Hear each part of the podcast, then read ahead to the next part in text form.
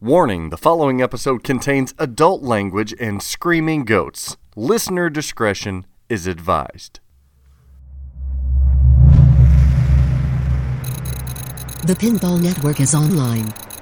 Launching The Pinball Show.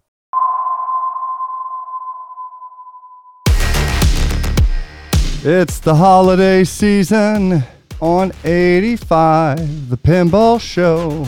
Join myself, the Pinball Santa, and Dennis, the Grinch that stole Pinball Kriesel, as we discuss ginormous news from the Pinball Network, along with news of the 2021 Crystals, Zombie Bumble appearing on the Free Play Pinball Podcast, a hefty Godzilla update, Stern production updates on insider kits, game timelines, and the next cornerstone.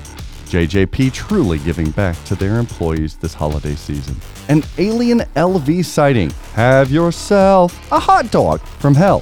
Multimorphic adding a couple of pilgrims to their team. Dennis versus the Halloweeners. Pinball market trends.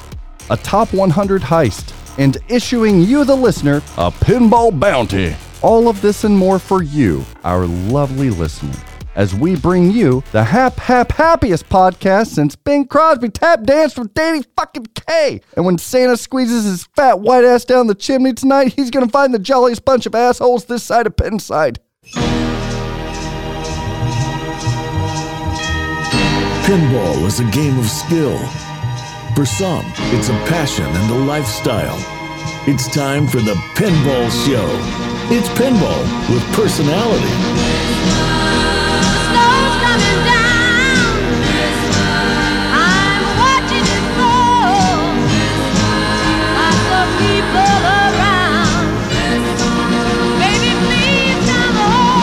Well, Dennis, I don't know if the snow is coming down, but we're in episode 85, I believe, of the Pinball Show here exclusively on the Pinball Network. Dennis Kriesel and myself, Zach Meny, are your hosts for this lovely program.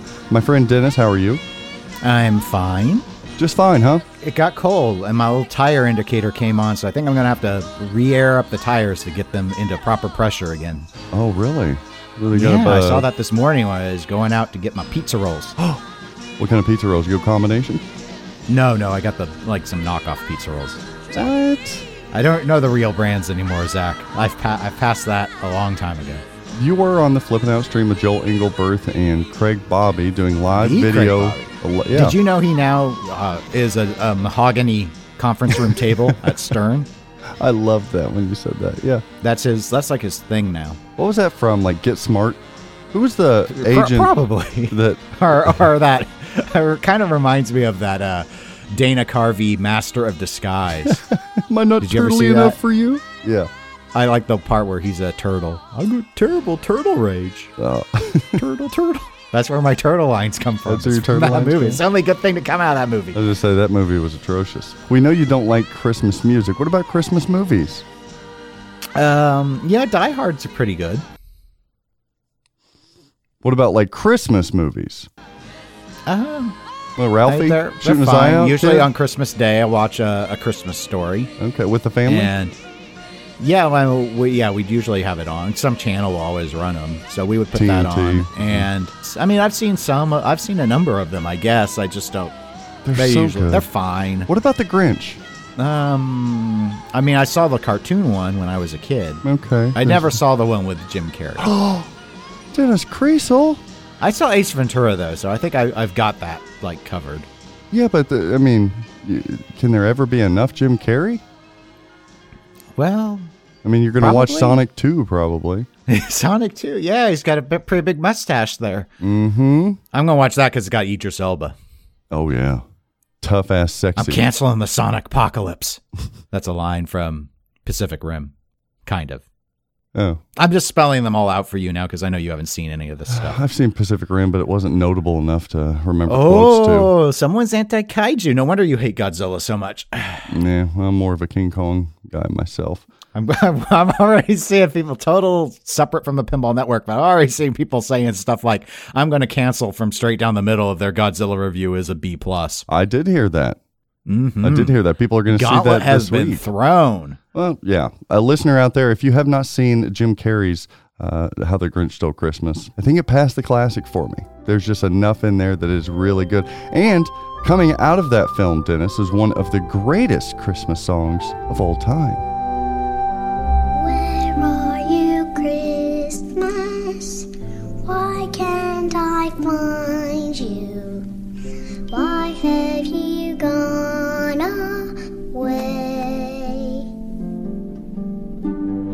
Know there's no singing. No, I, I don't think so. I don't think I know it. Not well, at least. And speaking of, we talked last week, listener, about how the Kriesel stole Christmas. You gifted Nicole and I something so special, and I've already raved over it last week. But thank you again, Dennis. And for those of you who didn't hear, go back to last episode 84, where Dennis Kriesel was training up in a big way. I wonder what you're going to get this year for Christmas, besides a fan. Yeah, I hope I get that fan. Do you have like an Amazon list? I need the Amazon list. Uh, yeah, I I do have an Amazon list actually. Hmm. Does it have a toaster on there? No, I a- thought about putting on a new toaster though. I told my wife, I said, he's very practical, so I need to find something practical. I just don't toast him." things much. Is the only reason why I haven't replaced the current toaster. Side note, I did reach out to Tony because I asked him, I was like, do you know this or what's this? And he was helpful. Uh, but one Was of the he? things, yeah, one of the things I wanted to get, he was like, man, he's already got that. Damn it. And he didn't know your shoe size. So, Yeah. I what didn't know best friend shoes. doesn't know a shoe size? Honestly, Well, we don't like trade shoes. I know D- Greg Bones' shoe size. I think that's kind of weird, but Really? yeah. I never think- knew people who would. The, the closest it would ever be is like someone had huge feet. You'd be like, "Whoa, what size shoes, shoes do you wear?" That'd be like it. Mm. No one else that cared. Like people with like little feet like me, no one cares. A little feet. I'm gonna go. I think we've discussed it here, but I've forgotten. I think you're a. I think you're a ten. Yes. Am I right? See, Yeah. I know your shoe size. You're the same as a. Uh, Greg Bone is a. He's a ten and a half. Uh, sometimes eleven, depending on the fit size. But Sometimes his feet just swell. Do do bees like sting him constantly? well, it depends. You know, Nike runs Yeah. A certain size, but uh, yeah, Greg Bone, little hands too. Small, tiny little hands. Yeah. Almost like a genetic thing. Really weird. like a like a tr- maybe he's a Trump. Trumpy hands, Merry Christmas to all of you. There's no other holidays. It's Buy only Christian house. based. Merry I need the Christmas. commission. That's a- Look at my Jurassic Park Jeep.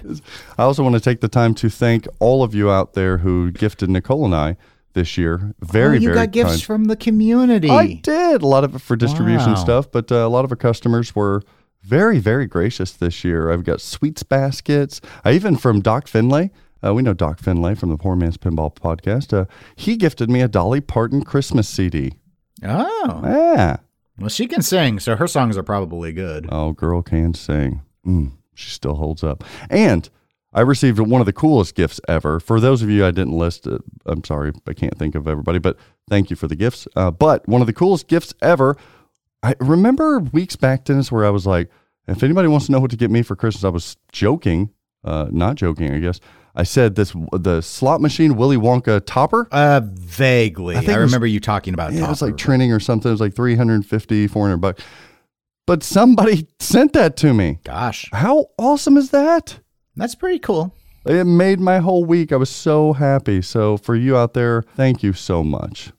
People are generous, Dennis. Guess I'll quit learning how to install an in-ground pool.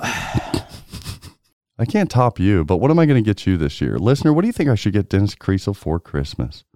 I've got some ideas. Anything in particular? Or they can want? write into the pinball network at gmail.com and share their ideas. Yeah, yeah, yeah, absolutely. Absolutely. Let's do that. Uh, I don't think we're going to get the correspondence anything for Christmas this year. We already got them the greatest gift of all, a platform. Oh, snap, yo. They've been doing a wonderful job this year. Let's kick it over to a couple of them to discuss their end of the year as well as your news for the week.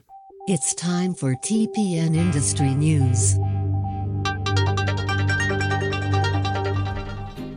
Hello and welcome to the Pinball Show Stern News Update. I'm Craig Bobby. Well, the one thing on the minds of Rush fans around the world these days is where the heck is that new Rush machine, which is hotly rumored to be Stern Pinball's next new title. Like we've been reporting here for weeks, the title, which was supposed to be slated for release by, well, right around now, appears to be delayed as part shortages and supply chain issues continue to plague all pinball manufacturers much to the frustration of distributors, operators, and consumers the world over. So it seems that as soon as Rush, or whatever the next Stern title happens to be, appears on the assembly line, then and only then will Stern make their new release announcement. And speaking of announcements, Dwight Sullivan seems to be burning the holiday season midnight oil these days as Stern's coder extraordinaire posts new code for the popular Mandalorian title for the second straight week in row. Of course, Dennis Kriesel must be very excited this week as well as Stern Pinball dumped just a mountain of new code on its owners and operators this past week as so many of Stern's Spike 2 games continue to get new code updates because of the release of their new Insider connected kits that continue to make their way out into the wilderness. The list of new code is so long, my holiday gift to Dennis is not going over all the version codes. You're welcome, Dennis. Instead, I'll just say that new code dropped this week for The Mandalorian, Guardians of the Galaxy, Led Zeppelin, The Beatles, Aerosmith, Black Knight Sword of Rage, and the biggie of the week, Godzilla, with lots of new goodies in that code as Stern continues to add and develop their latest absolute monster of a game.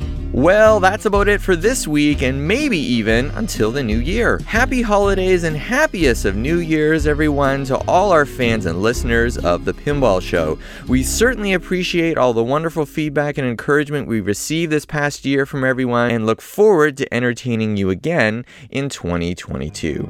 Thanks, everyone, for The Pinball Show. I'm Craig Bobby. Catch you on the flip side.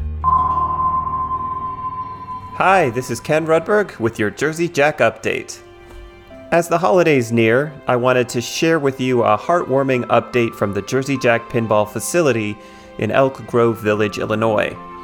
The company has had such a successful year, thanks to all of you, that the owners have given year end bonuses to each and every employee of Jersey Jack Pinball. This is sure to help push the teams to continue to make the great games that have been coming out of that factory for the past year. Now let's hope that we can hear about what's next in the first quarter of 2022. And in the giving spirit, I also wanted to pass on a tip that might help those who are struggling to understand the rules of any of Jersey Jack's games. If you want to hear a layman's description of how the rule sets in your games work, head on over to tiltforums.com. They have a wiki with rule sheets for every Jersey Jack game written by experts who have a deep understanding of the rule set. And this isn't just for Jersey Jack games, almost all modern games are represented. It's really a great resource, and many thanks to all who have written these up to help us enjoy our games more. And finally, happy holidays, everybody. I hope you all get to enjoy some pinball with friends, which to me is the greatest gift of all. For the Pinball Show, this has been Ken Rudberg. Hello, everyone, and welcome to the SHIT update with Dr. John on the Pinball Show.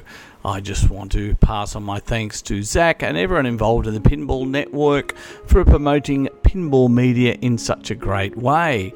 And for my update, just a little chill out factor for the holiday period. There's been some posts questioning uh, Haggis's intentions and worried about social media posts and the progress of Fathom. I can tell you, Celts is pretty much winding up.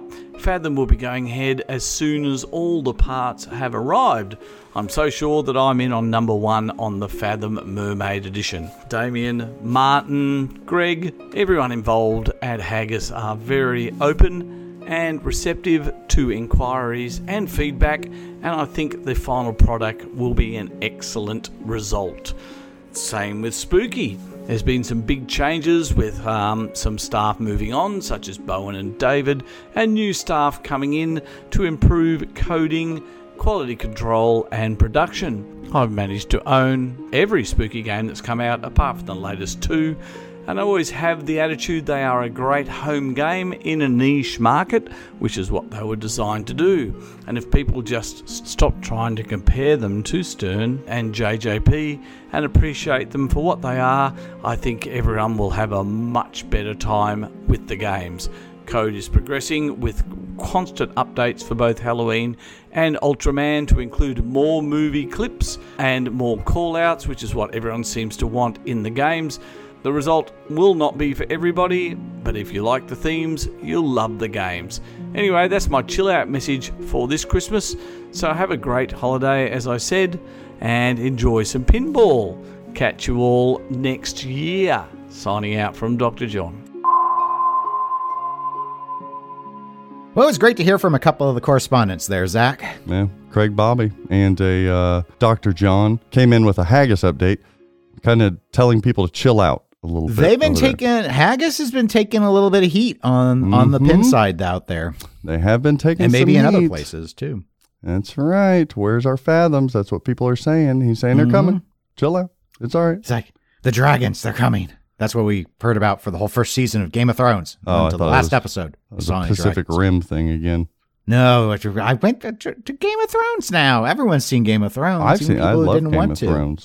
Well, don't you remember in season one, everyone was all like, "Where are the dragons?" And then there, there was the last episode, and they were just babies. No one cared. They had the No eggs. step on them. I, I, I, I don't know when she walked out of the fire, my Khaleesi, and Mm-hmm. uh, wasn't the eggs I was looking at her. You know what I mean? uh, so yeah, well, Haggis taking taking some punches, but uh, Mm-hmm. well, I mean, they are like half a year behind. sure. So is the rest of the world. I know, but uh, this was a you know I think I'm not saying that the criticism is necessarily fair. Mm-hmm. All I'm all I'm saying is it's Haggis kind of built a name for itself on being really transparent with updates, and my understanding is the updates quit coming, and when you change behavior like that, people are gonna get ups. You know.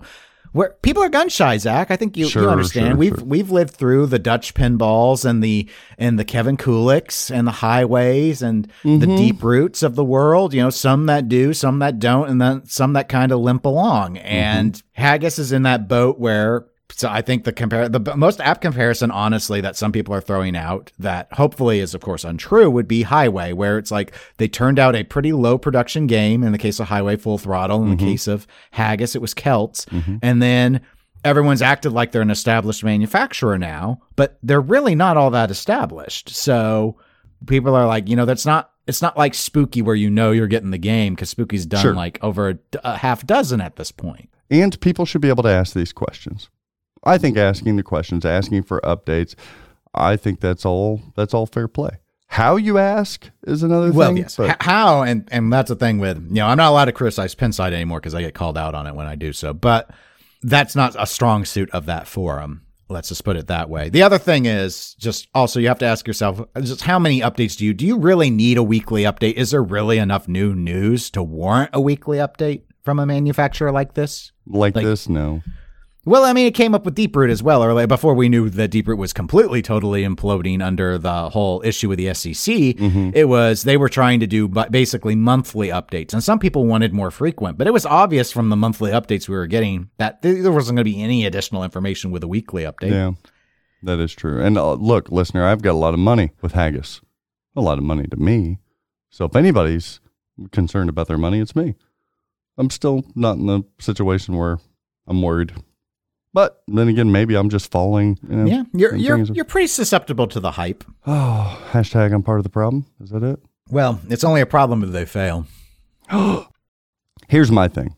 If they don't fail and we get games that we love from Haggis Pinball, all the people that were shitting on, throwing all kinds of hatred toward publicly, do you think they then in retrospect come back and say, you know what? I was wrong. Do you think they do that? Do- they apologize after that? That's the issue I have with people in general, oftentimes. Who apologizes to companies? Uh, the public, apologizing to the No, public. they don't. No, I'm saying to When- you. Like, uh, I hate when people come flaming about something because of what ifs in the world. And then when it turns out that what if wasn't correct, you don't hear from them. It's like, well, wait a minute. Well, yeah, You've done publicly try to humiliate me. You found out that there was no truth to that. Where where's the simple apology? Well, the, the answer is it depends on the person. There will probably be a couple of apologies. Most people will pretend like they never said anything, and a few will pivot their complaint and say, well, okay, it worked out, but the company still didn't do it the right way. Yeah. Sorry. And listener, that was more a personal thing. It wasn't even a haggis thing. Sorry. I think they could tell that. It's Christmas, everybody.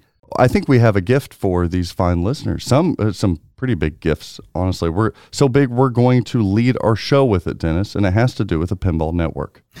That's what they're listening to right now. This is news. This is big, big news coming out of the big, huge. It's huge. It's an entity of uh, of the Pinball Network, TPN. We've been teasing this for a while. We have. Uh, we've been te- perhaps we've been teasing it for too long. Well- one might say. Yeah, it takes but- time. We're waiting on parts, Dennis. I'm not going to ask for people to apologize to us for being upset that we teased it for so long that we had. Okay. right. But but for some pretty big streaming news. Oh. You know, the the hardest part of the hobby. Poor Robert Byers right now is like he'll never get over it. He's I've, ne- never I've never get over it. publicly named who said it. Oh, shit, I've sorry. never I've never named it. Schmobert Schmeyers. That's my mercy. Am I not merciful? The Pinball Network Gladiator. is coming in hot to the end of the year and to the start Mm-hmm. of 2022 in a very big way. We are announcing today, and you're going to see a promo as well. We have done a terrific job in building a network of media and content creation for all of you to hear, watch, smell, taste, touch. Don't touch people. We've done a wonderful job with podcasts. How many podcasts, right? It's hard to even think about awards without thinking about some of the providers at TPN. Agree or disagree, Dennis? Yeah, uh, it's. Uh, I'd say our lineup of podcasts. We actually have fewer podcasts in 2021 than we did in 2020. Mm-hmm. But that said, the strength of the shows seems to be a lot better, and and the numbers have still. Even Mm-hmm. though we put out less shows than we did back then, our overall listener count has grown Yeah. since since 2020. So so I think based off of that that actual real world data feedback, they're pretty popular. Plus, we know the we know the breakdowns by our by our Sure. particular shows, and some of them are, are exceed, extremely strong. Yeah, the the numbers of many of our shows, I think, listener wise, would be the highest in the industry. I would say, without knowing the other numbers, I, I would I would put myself out there to say uh, the most listened to entity. So we're proud of that. We've had streamers, streaming galore, streaming affiliates over the last what two years, a year and a half. We have mm-hmm. what twenty plus streaming affiliates. No, we've onboarded so many. I can't. I can't keep them straight, which Yeah. is good. Way George Fisher with "Don't Panic" Flick does for us. That's right. It's too overwhelming for me. anytime you see that. And we thought to ourselves, how do we continue to provide not only programming, but high quality programming and consistency? And right now, our YouTube is an area of growth in 2022, listener, and we want to do that, but we're going to do that indirectly through another way. Mm-hmm. Starting the week of January 1st, the Pinball Network will also, in addition to all of our affiliates, have a dedicated TPN streaming channel. Yes, this is something that we actually have been discussing since TPN formed. Mm-hmm. And I guess to, you know, before we kind of go into what that's going to look like, just uh, for those that like to know how the sausage is made a little bit, I'll just say when we formed the, the Pinball Network, the one of the initial issues we had on the streaming side was how do you offer up streaming, especially if you're doing it all on one channel, like TPN's hosted mm-hmm. channel on Twitch, for example, and then equitably share, you know, bits and subs and all of Yeah. that, that sort of revenue generation with the content creators that are participating in that venue. Plus, how does that relate vis-a-vis their own already existing channels? Because almost everyone who actually everyone who's ever come to us has already already been streaming. We've never had someone say, "Hey, I want to start streaming. I'm going to start with TPN." Good point. Yep. So it's always been a bit of a struggle. And the easiest answer was let's not do it that way. Let's not use a unified streaming channel. Let's have everyone promote. Let's have everyone use logos. Let's have everyone talk about each other's streams. And that, I think that's resonated really well with our creators, but we've always wanted to do something more that works better for the viewer side. Yes. And that's where I think this steps in. And finally, thanks to some very impressive sponsorships that you have worked really hard on, Zach, I we had the incentive package together that we didn't have to worry about monetizing the Twitch channel at all. Sure. We have sponsors to take care of the value to the, the creators, and then we can offer the unified streaming channel, which is of value to the viewers. Yeah, you can't go on Twitch right now and watch pinball without seeing a TPN affiliate uh, streaming pinball, uh, usually at any given time. I love it, sometimes multiple times. But in addition to that, we are now going to have a dedicated TPN streaming channel. Our goal is actually lofty, but I think we're going to do it. At minimum, there's going to be five nights a week that you're going to see a stream on the TPN streaming channel. Now, notice I'm not saying twitch.tv mm-hmm. slash pinball network. That'll work because there's going to be multicasting. It's not just Twitch now, Dennis. Yep. We're going to be streaming, but we're going to be multicasting across Facebook, YouTube, and Twitch simultaneously. And then after that show is over, it's going to be uploaded on demand onto the Pinball Network YouTube page. Right. And that's something we're able to do because we're not going like affiliate or partner with, with Twitch. So we avoid the monetization and the, the limitations that you have when you do that. And then that allows us to legitimately be able to be on the multicast platforms at once to maximize the ease for the viewer to be able to enjoy the shows. Absolutely.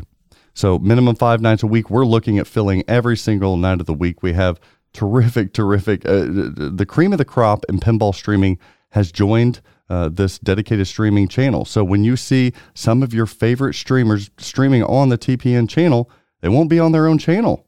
For one night a week, they're going to take on that TPN channel. Super, super exciting. Even more exciting is what Dennis you were alluding to is the sponsors the companies that are getting behind and loving the idea that we uh, what we have been doing at the pinball network as well as what we are bringing into the industry uh, this year and next Yeah. and those sponsors we reached only for the top echelon of companies ones that we love their products ones that we feel comfortable as a group supporting and they are as follows tpn is very proud to announce that we have a partnership moving forward with our streaming channel with Stern Pinball.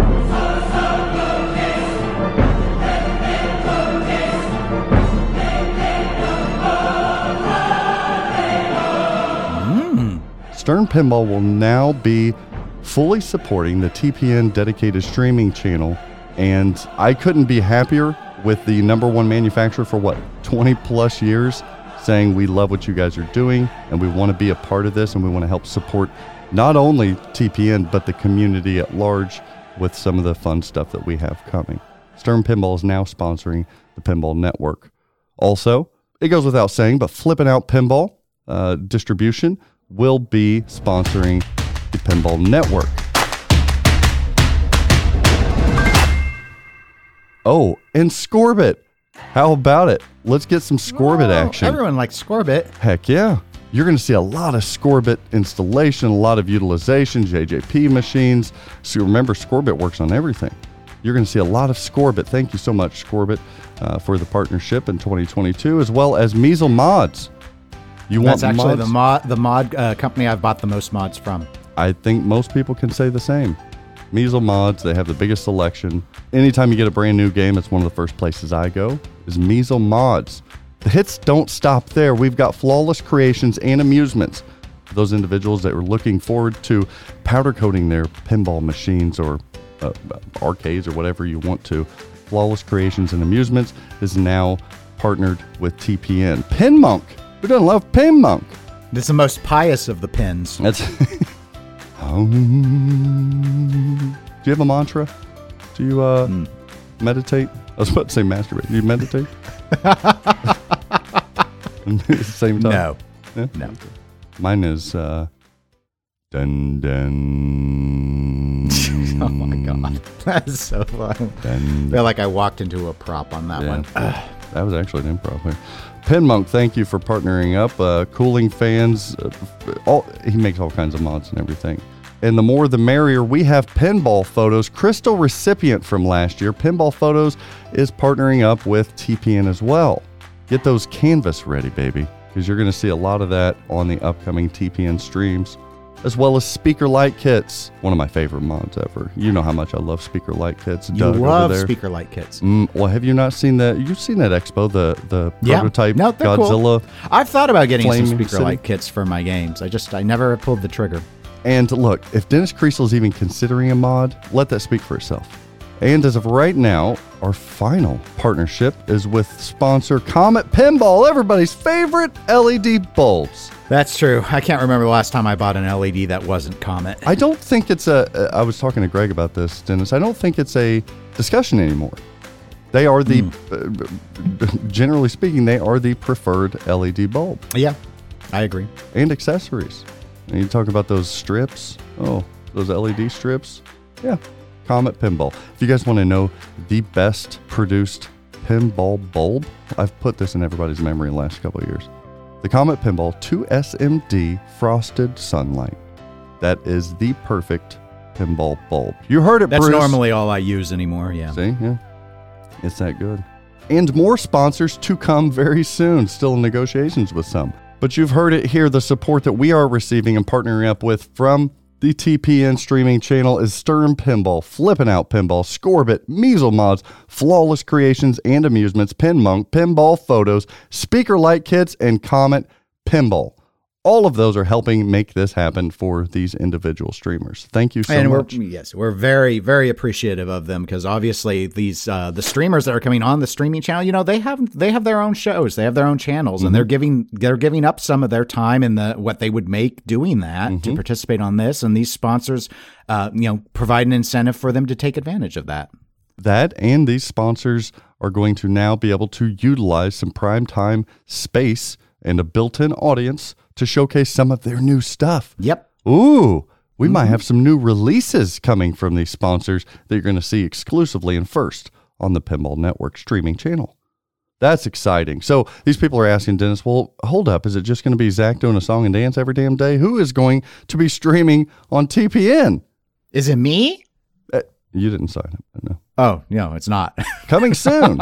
Sorry, no, it's Super Orbit for you guys. coming soon. We have we we had a lot of people wanting to wanting to be a part of this because we have a nice big family over here. Tentatively right now, here is your schedule. Coming in on Sunday at 9 8 Central, Fliptronic, Jordan and Becca. One of the highest viewed pinball streams uh, in the industry. Extremely popular. Ex- Wavy arm tube guys Yeah, wacky wavy arm tube guy. Wacky wavy arm. I think the green screen. Yeah, yeah. Fliptronic is big, and they are starting off the week right at TPN. We will likely have somebody on Monday coming in Tuesday at 8 7 Central. Is going to be the Pinballers. Eh? Oh, The Mike, Castlemans. Lisa and Carter. Yes. Carter Man getting a haircut finally. Look like a hippie. Hashtag no judgment. that kid can play. I guess so. That guess kid can play. Wow. So if you want to see them eating tasty treats and blowing up pinball machines, it's going to be Tuesday exclusively, on the Pinball, Network. Wednesday's coming in hot with just another pinball and Joel Engelberth. If he's got his carpet installed finally in that room. I don't know. It's the project that doesn't end. Pending Come on, Joel, finish it. carpet installation. Joel Engelberth has grown immensely over the last year. He's a he's a cornerstone in pinball media and personalities. He is going to be dedicated to the TPN streaming channel as well as Thursday. Don't panic, flip George Fisher himself. Woo! Talk about growth right there, right? Um, imagine all those head-to-head fight challenges that might show up now. Fight! Who knows? Who knows what his plans are? Iron Battle, baby. George Fisher was like rated with five to seven hundred people last week on his channel. He's huge. That's a big, That's- big that's pinball big. streaming channel. But he's putting that all on the wayside one day a week for Thursdays to come be part of the dedicated TPN streaming channel. And Friday, oh, so many people's favorite streamers. One of my personal favorites. I'm always throwing them biddies. It's Hub Challenge. Mm. Yeah, that's right. Jordan Becca over there. Always bringing you like the newest games ever on location, as well as some fun play at home during lunches. They're coming in Friday, 5.30, 4.30 Central. Hup Challenge, Jordan and Becca. I, come on, does it get better than that, Dennis? That's a pretty strong starting lineup. But I know we're, we're working on some others. You other announcements will be following, possibly, tentatively, from Chuck Wirt, SDTM Pinball, Hadi Sayed Ali from Frisco Pinball, an up and comer. He's an elitist, by the way. Did you notice hmm. that? Yes, I've started. To, I've seen his Discord posts. I can tell that type. He's an elitist. He's he's one of us. Tommy McNicholas from He's more like me. He's like, why are the prices so high? that's right from Jedi McMuffin. Kevin and Lindsay from What the Flip, possibly, and the one and certainly only Robert Byers, Top Rope Mm-hmm. Pinball. Perhaps the most charismatic. Absolutely, depends on the day. I like you, that his last name reminds me of ice cream. It reminds me of Stranger Things. So that's pretty exciting news. That's extremely exciting news, and uh, you guys are going to start seeing it in January 2022. Thanks again to all of all of our sponsors, and this is just again the start of uh, what we're going to continue to grow here in the pinball community for you, the listener, the viewer, the supporter. Thank you so much to all of the TPN partners on our dedicated stream channel, and make sure right now you go. You can go to twitch.tv slash pinball network, like, follow there, uh, as well as YouTube. I think that's probably the smartest place, and Facebook. YouTube, Facebook, right now, go like like the pages, uh, subscribe to the pages so that you can be informed every day when something pops up. Man, I feel like that meme from Titanic. It's been 84 years.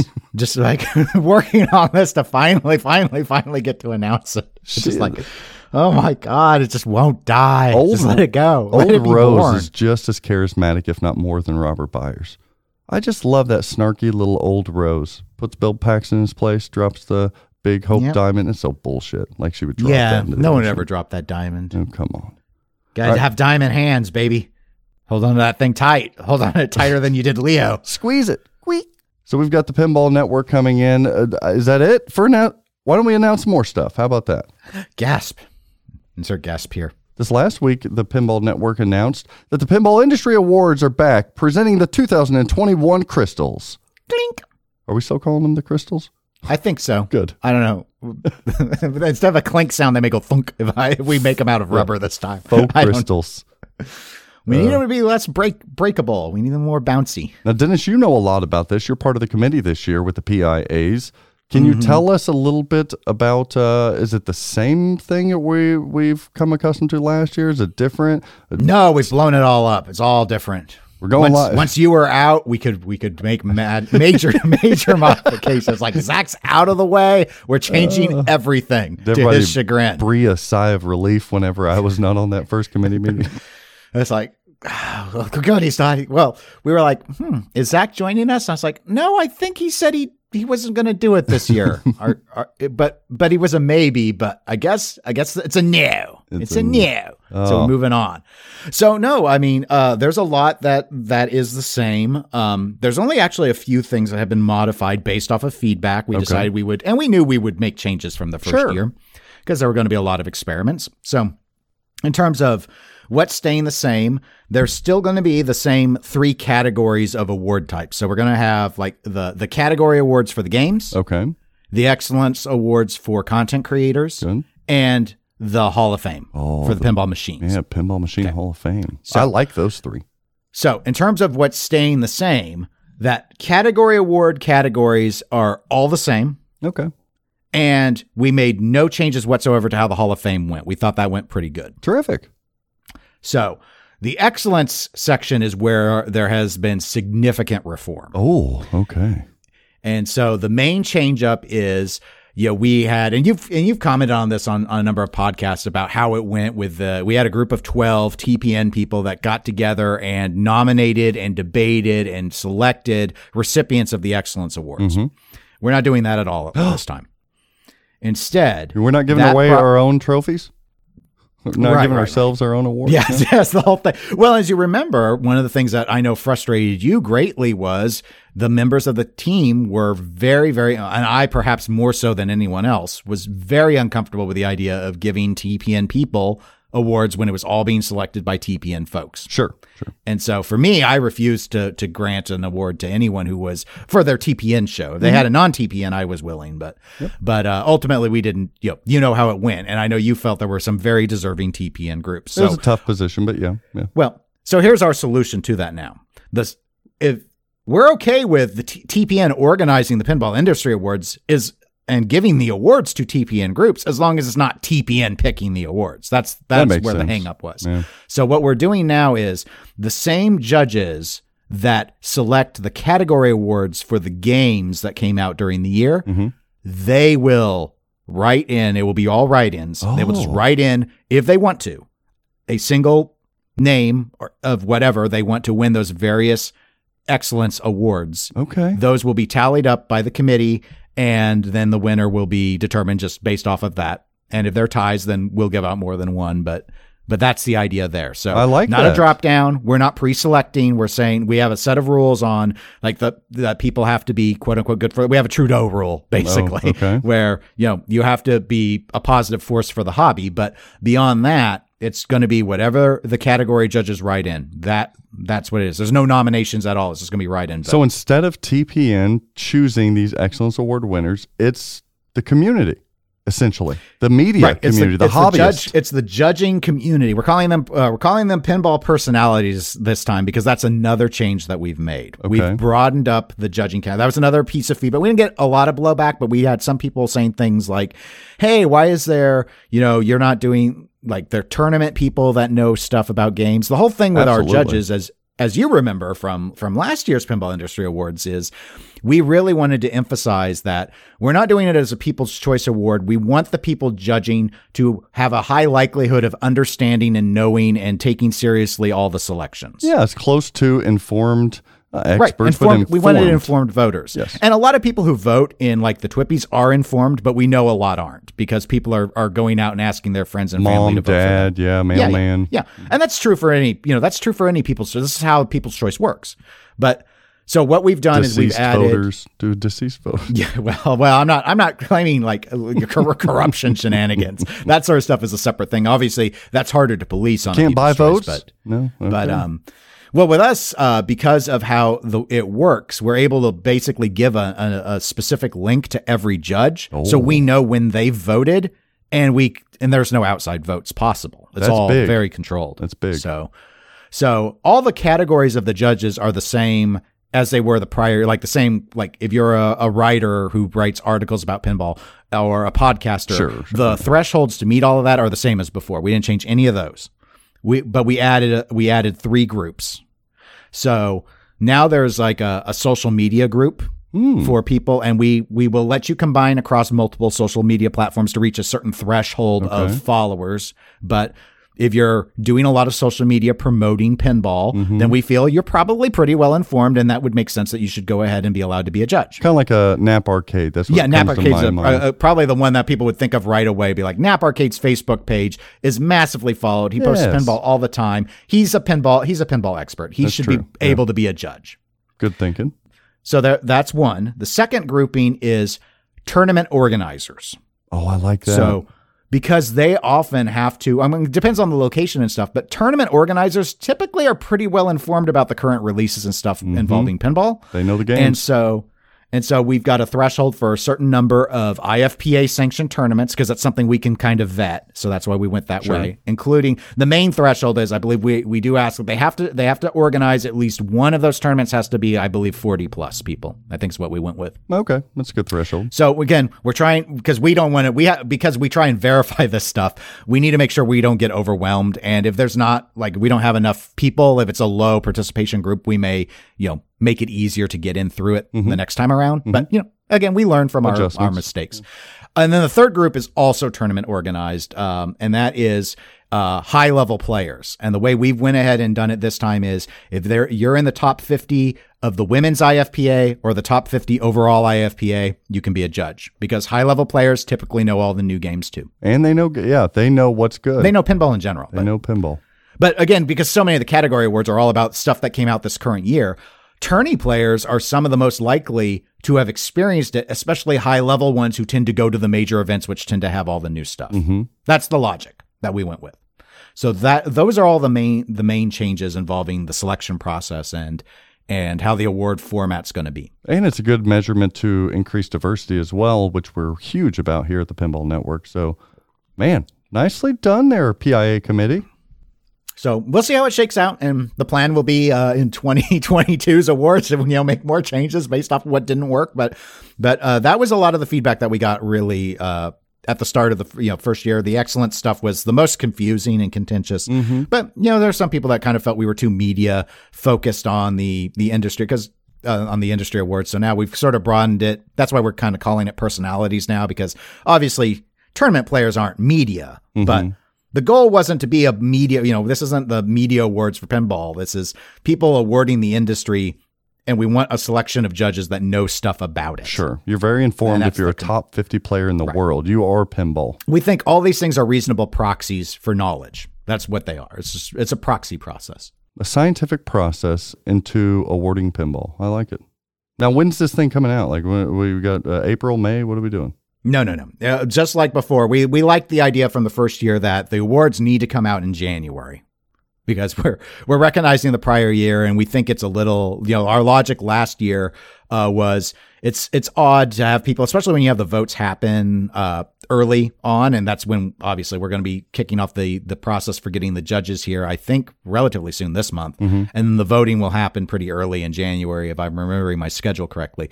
So it's like we don't want there to be a long lag time between that and then actually saying what the results are because fundamentally once the votes are in it's not hard to tally them up so we don't see the reason to sit on it Mm-hmm. so we're going to this stuff will be all announced before february it will happen in january Oh, that's exciting. I like award stuff in January. however we are the presentation process is also going to be dramatically different Okay. Uh, and I don't know this is going to play as well as as before, but it's what we felt was in our capabilities. Okay. Because when we got together as a team to start doing the planning, it was okay. Well, if Zach and Greg are not doing a presentation format like last year, no one else was comfortable that we could live up to it. So we said, all right, we're not doing it at all then That's way too kind. Okay. we're not going to do like a Twitch or YouTube ceremony. So we're going to roll this stuff out uh, on social media, sort of award by award is the idea. So it's not going to be a show like it was. It's just going to be, we'll be able to spread it out over multiple days and we'll be able to do something to display like, here's the winner for best music Oh, okay. and just kind of push that out. So in some ways, I, you know, I love the show format, but, uh, we would whatever we would try and put together would be compared to what you did with Greg, and all none of us could do it. We were just like, Yeah, nope, we don't have the a lot of we don't have the work right time. now, it's yeah. not going to look as good, and we'd rather just try something dramatically different and just get the awards out there in a really clean and efficient process, Mm-hmm. and uh, see what the people think about that. And if they miss the ceremony, then we can see about bringing the ceremony back with some expert with some experts next time. Uh, but everyone involved at this point was like, we we just can't put it together in a good way. And there's no, we couldn't do it live because there's no major show in January, so we couldn't tie it to a an event. So Okay. that's just kind of what what we decided. Let's we started thinking outside the box. It was okay. Well, what could we do really different? And it's like, well, let's just focus on pushing it social media wise and not doing it the way that everyone's going to assume we would do it. Well, that would still be kind of cool though if it goes that way because you're like every day you kind of get another little nugget. I, I kind of like that. it's you know where it's definitely the one that we were most torn on whether or not it, it would be well received we don't mm-hmm. know but but the nice thing is like the award is the award so the recognition is the recognition Yes. and so that's not cheapened by however the ceremony is. It's still the award is still as as good as it always was. So if the way we announce it uh, announce those awards doesn't play well it's just something to learn from and, and change next time but and I do want to go ahead and th- say thank you to you, though, Zach, uh, because you did say flipping out uh, pinball would sponsor the trophies. Yes, So, yes, yes, yes. Very appreciative. That is, it's a huge help Absolutely. because we were running the numbers and we're like, all right, let's reach into our pocket. How many crystals can we buy? We don't want to call them the plastics. And I was like, well, I was like, well, you know, we could go to glass, and I think we could sh- we could shrink them down a little bit. That's right. the finest china. I haven't I haven't been able to teach myself how to forge crystal trophies. Yes, and there may be additional sponsors as well to the Pinball Industry Awards. They are working on that, and uh, always fun. I'm always looking forward to the awards every each and every year. But uh, So, are you pleased to have a breather, or are you kind of like, no, I want to help my little bird fly, and I oh, and man, now I you're you're on the would- sidelines, and the birds are doing what they want. I thought and we they're- would transition to the next story without uh, asking that question, but you asked it. I it it is extremely difficult for me. I thought it would be. difficult to a degree that I can't uh, properly describe here. It always is. And whether it's this or anything else that I've done or, or do, always, always difficult, even if it is in my best interest not to be a part of it this year, it's still painstaking to me. Hmm Well, it's real been real interesting because in our like in our meeting, someone will go, "I don't think Zach would do it like this," and then I can go, "We're not in Zach's right. places anymore, precious." Where is Zach? He's not here. Where is Zach? Filthy Zaxies. I'm your king. I don't think there's a better group that could do it or put on an award show. So I'm not worried in the least. But yeah, it's extremely difficult not to be a part of anything that is production award based kind of stuff. Yeah. I'm pumped. I'm pumped. And, you know, I'm still uh, flipping out as a sponsor. So, and I'm still helping a little bit here and there. Just a yeah, yeah. You've been helping get us uh, put together some of the lists and stuff for Yeah. us to. So, because I mean, oh well, and I guess that's one of the things. So, like eligible games, and or uh, you've been a big help with uh, helping us get information on accessories too. Mhm. Yeah. For the eligible games, we have uh, on the Stern side, we have Godzilla, Led Zeppelin, Jurassic Park pin version, uh, The Mandalorian. Perfect. And then we have on the spooky side, we have Ultraman and Halloween. They are treated separately on all the categories. Sure. And then for uh, American Pinball, we have Legends of Valhalla because our understanding is locations did get the games before December. And customers did as well. Okay, There have been a few. Yeah. But we don't have Cactus Canyon remake in. Okay. Because we did we heard that they did not. Only the prototypes had gone around to shows. This is true. Okay. And then on uh, on Multimorphic P3, we have Shoot and Scoot, Silver Falls, and Sorcerer's Apprentice. Wow. So, three there. and I think it was Led Zeppelin and Shoot and Scoot both came out uh, after December, but before January, but met the met the thresholds. Yep. So Yep. that's Yeah. why it's the list. We did not put in Elvira. Um, we discussed that for Art Cab and stuff, but I didn't I didn't see any support for putting it in, so Mm-hmm. that's not in. But I guess for full transparency, that's that's the list as it stands. So. Mhm. Celts was last year.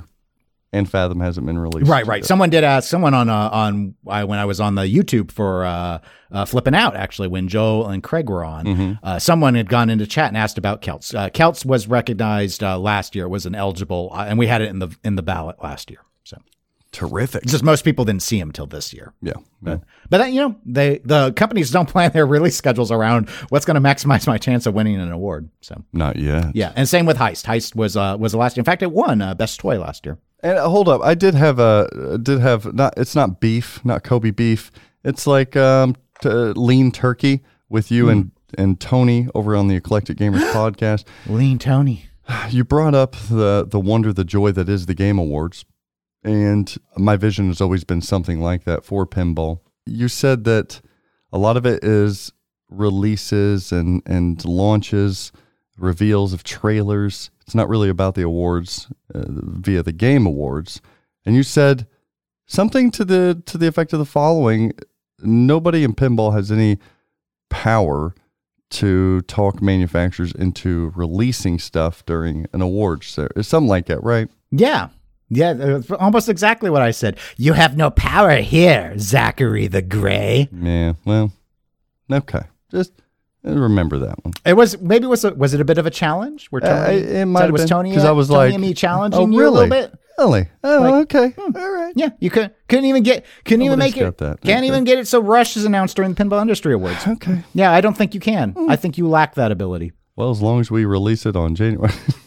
I mean, and for those that don't know, and I don't want to, obviously, this is a pinball show, so I don't want to go into a whole bunch on the video game stuff, but the Game Awards, I mean, in a way, at this point, in fact, there was a article I can I can send you a link later if you're interested, Zach. But there was an article about someone I thought they were overly because I like all the trailers, but they were very upset, and they're like, "What is this? It's not even an award ceremony anymore." There were awards they gave out where they didn't even read the names of the nominees. Oh, no! They just would show them up on the screen and say, "Congratulations, Yeah. Final Fantasy 14," uh, and and they were just flying through them because people are tuning into a three-hour ceremony. It's not really three-hour ceremony. It's really a two-hour and forty-two-minute trailers Hmm. of new reve- re- reveals and a little bit of awards. Is it a huge it. event? It's massive. You said to you said to your listeners on the Eclectic Gamers podcast last episode that you confused it at one point with E E3. At this point, I think the Game Awards is more exciting than E3. Absolutely. because because the problem with E3 is half the stuff leaks out early, sometimes mm-hmm. because of the company's own decision making, and it sprawls over multiple days for all these reveals. Mm-hmm. Game Awards is three hours, and as I noted, like over two and a half of those hours is just new reveals of stuff after stuff after stuff, and it's just it's things that people haven't heard of. It's just it's exciting, but but understand that it's not really about the awards at this point. It's about all the people are watching because they want to see the trailers. That's why they're there. yeah, and you want to see Game of the Year, I would assume. I mean, it's There's still yeah, some it's interest neat, there. but Game of the Year is the only one they make a big deal about. They play like the they play famous music from all of the nominees Mm. over about a five minute period, and then they announce the the game. And So it's still the the person gets a thirty second speech. It's still there. It's just a, it's a no, it is, but some people are like, it's not about the awards anymore, and that's not something that people have been able to say about like uh, pinball industry awards or Twippies or anything. Th- those have been about the awards. Sure. it's about recognizing and celebrating. And some people feel the Game Awards has become too commercial Mm, because it is a giant commercial. but it's giant fun too, right? People look forward to it.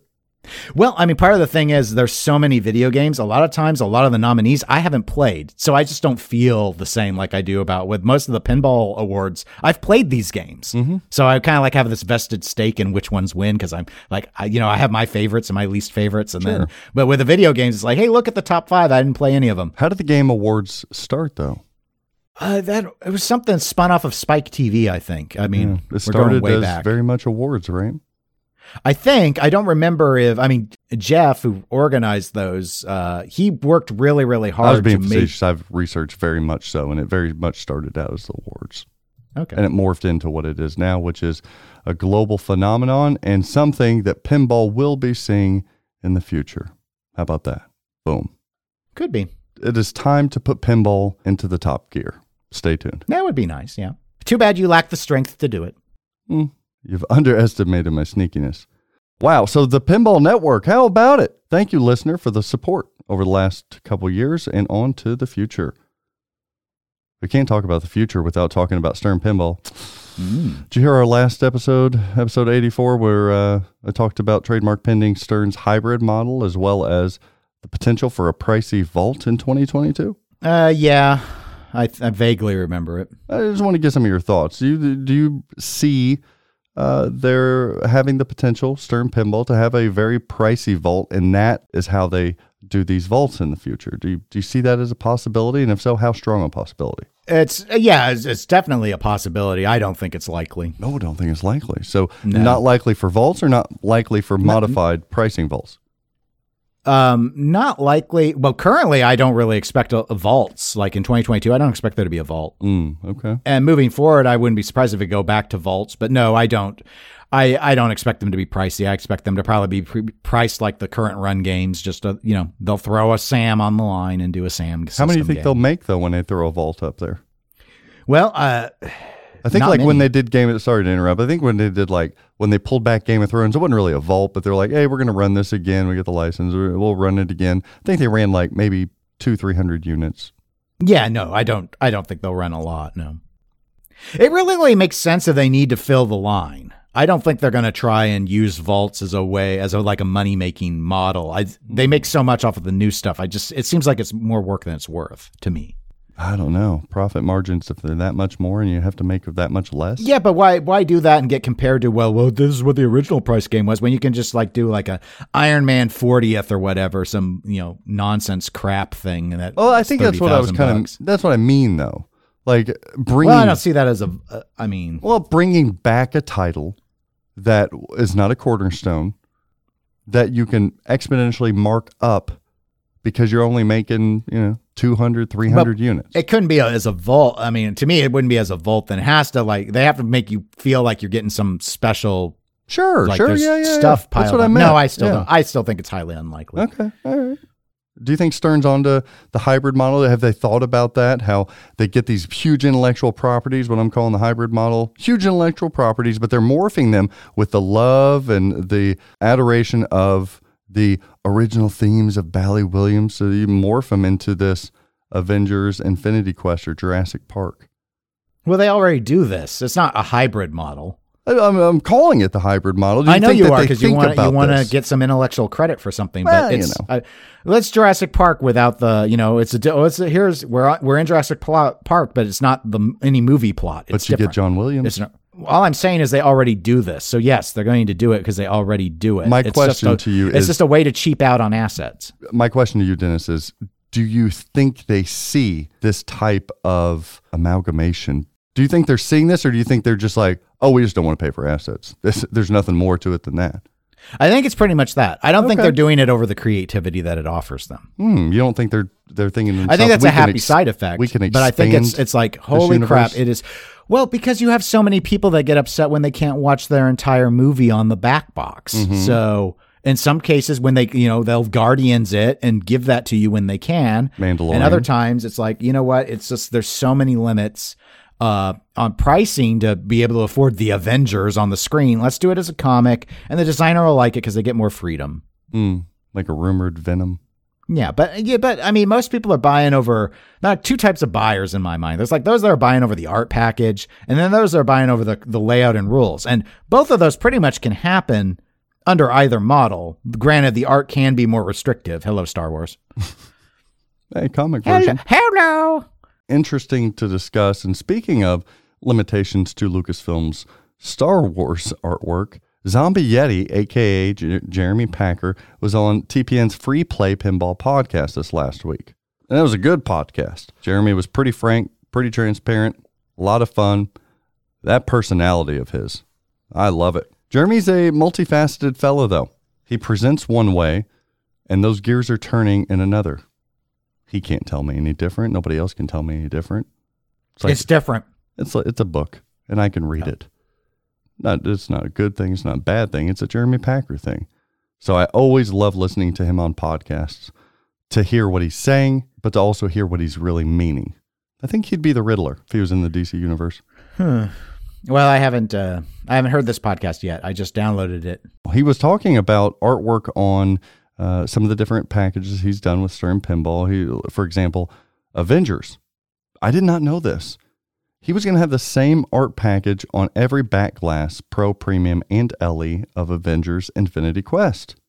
Mm. Ah. That's very that would have been very different from what Yes. Stern normally does. and he was worried about it. And usually it's the last second you you go up to that finish line. He said he had a couple weeks that everything else was approved. It was good. He could have just stopped there, but he was like, "Uh, I I just want something different though for the premium LE. So he went back You know, and crafted. It would have been pretty package. big brain though to be like, hey, you can't pick which back glass is your favorite to go with which model is your favorite if they're all identical. But yeah, so I didn't I didn't realize that. We hell we were complaining that the premium LE had the same similar back glass. it was about to have one. He was also discussing his newly released Godzilla art package. Yeah, that's what his Insert that little girl's scream there. that's what his oh yeah. Whew. That one hurt his brain because he said he made it exclusive on TPN's free play. He said he wasn't completely happy with that project all in all. Now that's really? Is that is that was that ongoing or was that because he of the quote unquote backlash? no, I th- he just said throughout he just he had ample time. He just kept going, kept trying, kept changing. He just said he wasn't uh, the conclusion wasn't as close to what he thought he would have or want to have as some of his other projects. For better or worse. Doesn't mean the package is worse than any others. It just in his mind he had that battle of uh, just still not what he said the pro back glass for example he just painstakingly he, he started over at one point after something was done. started over he just wasn't wasn't happy with where it was at and he said he's his own worst critic too he said nobody on Pinside can say stuff that he hasn't already defeated himself on so he's not too worried about that he likes the feedback but i found it interesting that uh godzilla was one that he just can't put his finger on he just something he was beating himself up. I think it could be not the package itself, because when you're interpreting dreams, Dennis, you, as a psychologist, you typically don't interpret the details of the dream. You interpret, so if it's a building or if it's a, you don't interpret that. It's the emotions tied to said content or topic. So I don't think it was the Godzilla thing. If I was interpreting this, I would think that this is an ongoing pressure for Jeremy Packard, who is heralded as the greatest pinball designer uh, right now, easily, but maybe uh, one of the tops of all time. It's his ongoing internal struggle, consciously or subconsciously, that he has to continue improving and bringing more to the table. So as projects continue, I think we're going to see this internal conflict potentially continue as well, uh, if if not identified. So I don't think it was a Godzilla art package. I think it was more. Hmm. Is that getting too deep That's- there in the weeds? Well, uh, yeah, probably. Okay, fair. Maybe it was just this Godzilla art package. He said that if he could have done something different, he would have just He would have made that green more saturated. Gotta get, gotta have them colors pop if you want to knock it out of the park Uh, he and make things satisfying. I love that he hears a criticism and he just leans into it. He's like, mm, if I could have just made it more green. oh, he also talked about sometimes getting caught up in some crossfire for publicly and vocally standing up for Stern Pinball. Hmm. I guess there Well, was he a does thing. stand up for him from time to time. Yeah, there's a thing with him and Steve Ritchie. I think he says Steve Ritchie Hmm. hates his guts, and that was Oh, a, that was a thing at Expo, and yeah, Did not know about that. Yeah, mm. no, I've seen him post from time to time where, you know, I get where Jeremy's coming from. He had obviously his first experience with pinball and creation was Zidware, which was not a great experience for him. Mm-hmm. And then he goes and there's a company that actually produces what he does and and yep. So they keep their word with him. So he appreciates that coupled with, I know back in the past, I haven't seen this recently, but I'd seen him come up a few times where sometimes when people are kind of bashing on Stern, which is the biggest company, it's going to get bashed. Sure. Um, um, he seemed to get irked when the bashing would turn into the, that they're like all the designers, the content creators, the programmers are soulless and they're all just doing it for their paychecks and that they don't actually love their product. And that seemed to be what pisses him off more than anything. That's my read, I see. regardless of what his dreams mean. I think that with Jeremy there, because you're on something. I think with Jeremy, it is uh, we hear a lot of times uh, media creators are oversensitive, or artists in particular. If we're talking about uh, the industry, artists are oversensitive, right? You've heard that, correct? A lot of them do seem to be pretty sensitive. I don't know yes. whether it's over or under, but they seem more sensitive than some of the other uh, professions that work in the field. Sure. So what I gain, again, I don't particularly agree with that.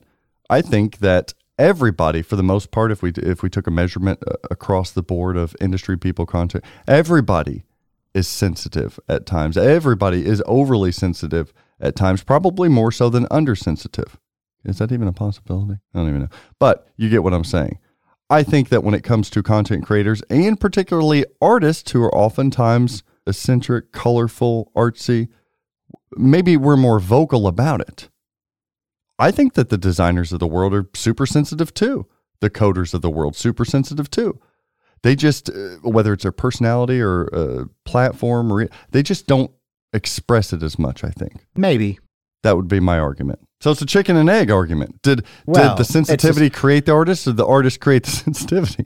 Right. Well, I mean, like back when I was like writing, I um, other than maybe one, I think every article I ever wrote on pinball, I got I got criticism for on some aspect of it from either that they hated my writing style to Wow. that they that they didn't like my my approach to the like the content, like I didn't cover the content in a way they wanted it covered. And it's sort of like, by and large, like if they said it in a in a certain way, I might reply to them and say, "Oh, I, I see what you're saying. This is why I went the way I went, and that's that." But I'm not trying to change their mind. Then those that would say to me that they didn't like my style, I it was like I don't, you know, you see, I don't care Hmm. in the sense that I can't, I would never change my style. So Sure. I'm just not the right fit for that person. You don't tell them to go eat a bag of dicks. Well, but I also don't get upset that they didn't like the style. Does that make sense? Because it's make sense, irrelevant. I, I don't like how you guys meander for 10 minutes at the start of the show. You know what? There are other podcasts for you. It's hard for me to relate to this entire conversation because negative feedback is something I'm not accustomed to. Uh, I don't, you know, it's it's Zach, something that you just- your issue is I'm gonna tell you because I you know I'm a highly trained psycho psychoanalytical person. Mm-hmm. Your issue is you oscillate between both extremes. Mm, You will have a mode where you are I don't give a fuck. yeah. and and you don't and you'll just say and do whatever and then within 48 hours you might flip and be like i really don't like that everyone's upset about what i did I'm sorry, baby. Please come no back you're to not, me. not apologies Screw aren't high you! on your li- you're I'm not so high you're not big on apo- you're not big on apologizing zach but but sometimes you seem I apologize when I'm wrong, damn and it. sometimes you are not so again that's where that personality thing comes you know it just as you noted it depends sometimes people are are upset and are not. I think some in pinball also because they've been in pinball longer than others. Like a lot of these artists are more new to the field. I think they've learned that they just don't respond publicly. A Mm. lot of them are just like, oh, just stay quiet. When people criticize you, just stay out of it. Yeah, I say take your criticisms. Uh, if they're smart people, you'll get a lot out of the criticisms, and uh, you'll you'll modify your work to fulfill that. If they're idiots, then you just laugh it off and think you couldn't do anything better than this. So fuck off. Well, you know, there there is cons- there is constructive criticism, and then there's there's criticism that's not going to be of any use to, but it's not necessarily bad either. It's just standard opinion criticism. And then there's like the trolling criticism, which is designed to to hurt you. I always say at the end of the day, I'm going to say at the end of the week, at the end of the month, Jeremy Packard is the greatest there is out there. And until somebody steps up and does better work than him, then he can tell everybody to go eat a bag of dicks. Sorry, Dirty Donnie. Yeah. I still like you. yeah. but great artist. Just not great enough. Where's he hiding? I don't know. There's been a whole lot of code lately at Stern Pinball. We've got just your basic cleanup aisle nine code. We've got some insider connected updates for code. There's a shitload of games that got code updates. And then you have your hefty big mama of a Godzilla version 0.85. Again, small increments, but large results. Anybody playing 0.85 knows what I mean. Man, it's a good game. Production updates. We've got uh, Insider Connected kits. Here, here's your update. Right now, this is the hottest question I get via email and messenger and text and phone. Hey, Zach, I pre ordered one of those kits from your website. Uh, do you not have them in stock? No. Why don't you have them in stock? Because Stern's not sending them out to non operators until 2022. Simple enough, right? Most people are okay with that. Operators are getting them, operators are putting them in. And Stern Pinball is really cranking out a lot of these insider kits. So I'd say here within the next two to three weeks, you're going to see all those operators fulfilled uh, of those ones that were initially approved to get the the first ones. And you're going to see them continue to go to operators that didn't have that quick approval and they waited too long and requested after. And you're going to see homeowners start getting theirs as well. We have hundreds upon hundreds ordered at Flipping Out Pinball, many of which are taken. Like we're, we're trying to have an inventory of them, but they get snatched up. That's the hottest item over the last two months sold. Probably the hottest item sold in history of our company. They're selling very well and they are going to come out. And I think they're going to roll out a lot quicker than you see other accessories or games from Stern Pinball. For the most part, very little issues that we're having. We've sent out probably bu- bu- bu- bu- 30, 40 of these things. Very little issues. The only issues we've seen come back were one person's LED light wasn't working, and that's it. That's good. So far, not problematic at all. So, and the ease of installation I've heard is fairly simple. So that's That's nice. that's yeah. terrific as well. Because that that worried me. The only other thing is like, and I have to check with Stern. I don't know the answer to this. Some people have asked when I get the Pro Insider kit, I get the new apron and everything, which is great, but I don't get any replacement like Deadpool stickers for that new apron or Avengers or whatever it may be. That's a good question. I I'm assuming that Stern wants you to pull them off the old apron or put them on the new one, but I don't know. Or is it that, and this could be the case as well. Again, I'm sorry I don't have the answer. They may issue those in the future. If you need, you show proof of purchase and you can get your updated decals or whatever. I don't know. Stay tuned for that. And on the production update timing of games, I think there is uh, this week on the line, we have the 40th anniversary Elvira, if I believe that to be correct. And the, the next week or two is going to be to end out the year Stranger Thing Pros, that last run, Beatles, that last run, Beatles Gold, and I believe a couple Deadpool premiums Where's Rush? the uh, the rumored rush or the next Stern titled game. I think we're going to see that probably the following week. We'll see, uh, maybe see or hear something about a title, and then in typical fashion, that following week after that, we'll get a reveal and all of that. So, yeah. So it's uh coming very, very, very, very, very soon. Okay, we will just have to wait and wait. And Jersey Jack, I don't know where Jersey Jack. Yeah. Jersey Jack. What's going on with Jersey Jack? Yeah, we still got a while. But the JJP owners did something really nice and holiday inspired this last week. Oh, do they put up uh, festive garnishes Yeah, we heard or garlands? I guess garnishes are for food. Well, they could be. Maybe they maybe they ran short part supplies, so they've got lettuce hanging above will the never, thresholds of the never doors. not be enough ranch. I can just see Joe Cat sitting under a leaf of lettuce under the, door threshold. Hey Zach, did you try that Wonka 2.0 code? Yeah, he'd probably say that. Uh, love cats. Love Kiefer. Yeah, Jersey Jack Pinball owners this last week came in and they issued, we heard from Ken Redberg, year end bonuses to every single JJP employee. Oh, I didn't get a year end bonus. I didn't either. I did unbox an LE for myself, so maybe that that's a hell of a bonus, isn't it? So congratulations to all the JJP employees. Kiefer, Mhm. That's um, nice. Let's get that Pirates code done, bud. No one cares. Oh, Kiefer's my brother from another mother. Speaking of brothers, Pinball Brothers, Oh. their LV version. How do you do that? You do the better Alien. There it is. It's going to have a rasp in it. Alien LV limited version teaser trailer was released this past week. Mm-hmm. Nicely done. Very teasy. yeah, very teasy. It looks like Alien. Yeah. yeah. um, yep. Nailed it. Yep. I do like, uh, I, I couldn't tell in the video if they were doing like this uh, cobalt blue trim with the with the head laser cut around the flipper buttons.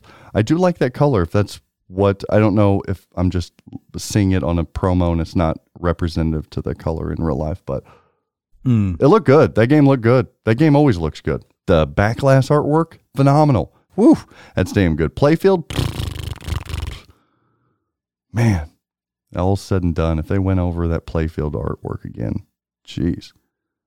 But it's a stunner. I love that it showed the beacons, the new lower profile beacons. Do you see? Yeah. Yeah. and I love that the format in which they showed, or the room of which they showed and did the promo in, was the the the ceiling line was just tall enough to to sit the low profile one. So I'm like, I wonder who designed that. The owner of this room designed that. He's like, well, the beacons won't fit in my Hey, basement, it- so the low ceiling's a real challenge. You know, that's a challenge for me. Oh my gosh, I got to tell you this side note. I don't want to admit this, but I did make a pretty big mistake. Uh oh. Well, not really. Uh, It's hard yeah, to say Pretty much, really. Yeah.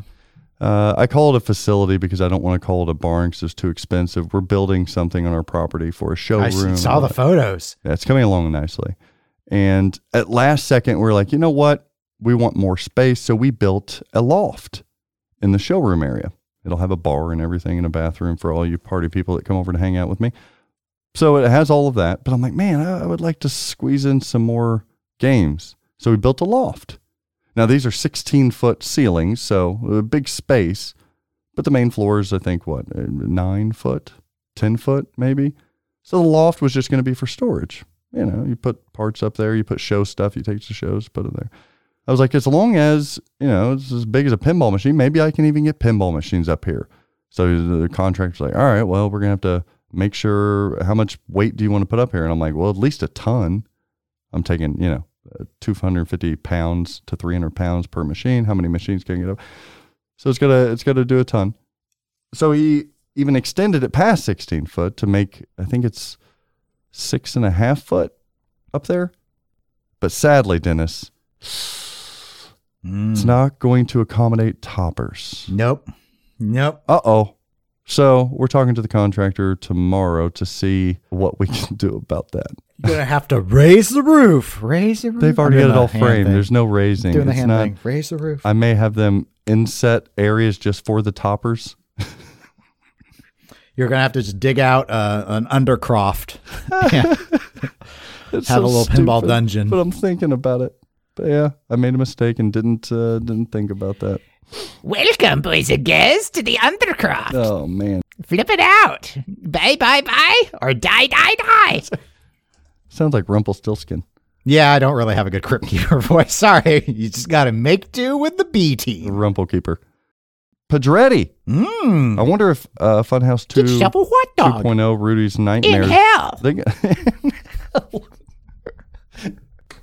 I love this taking that twist.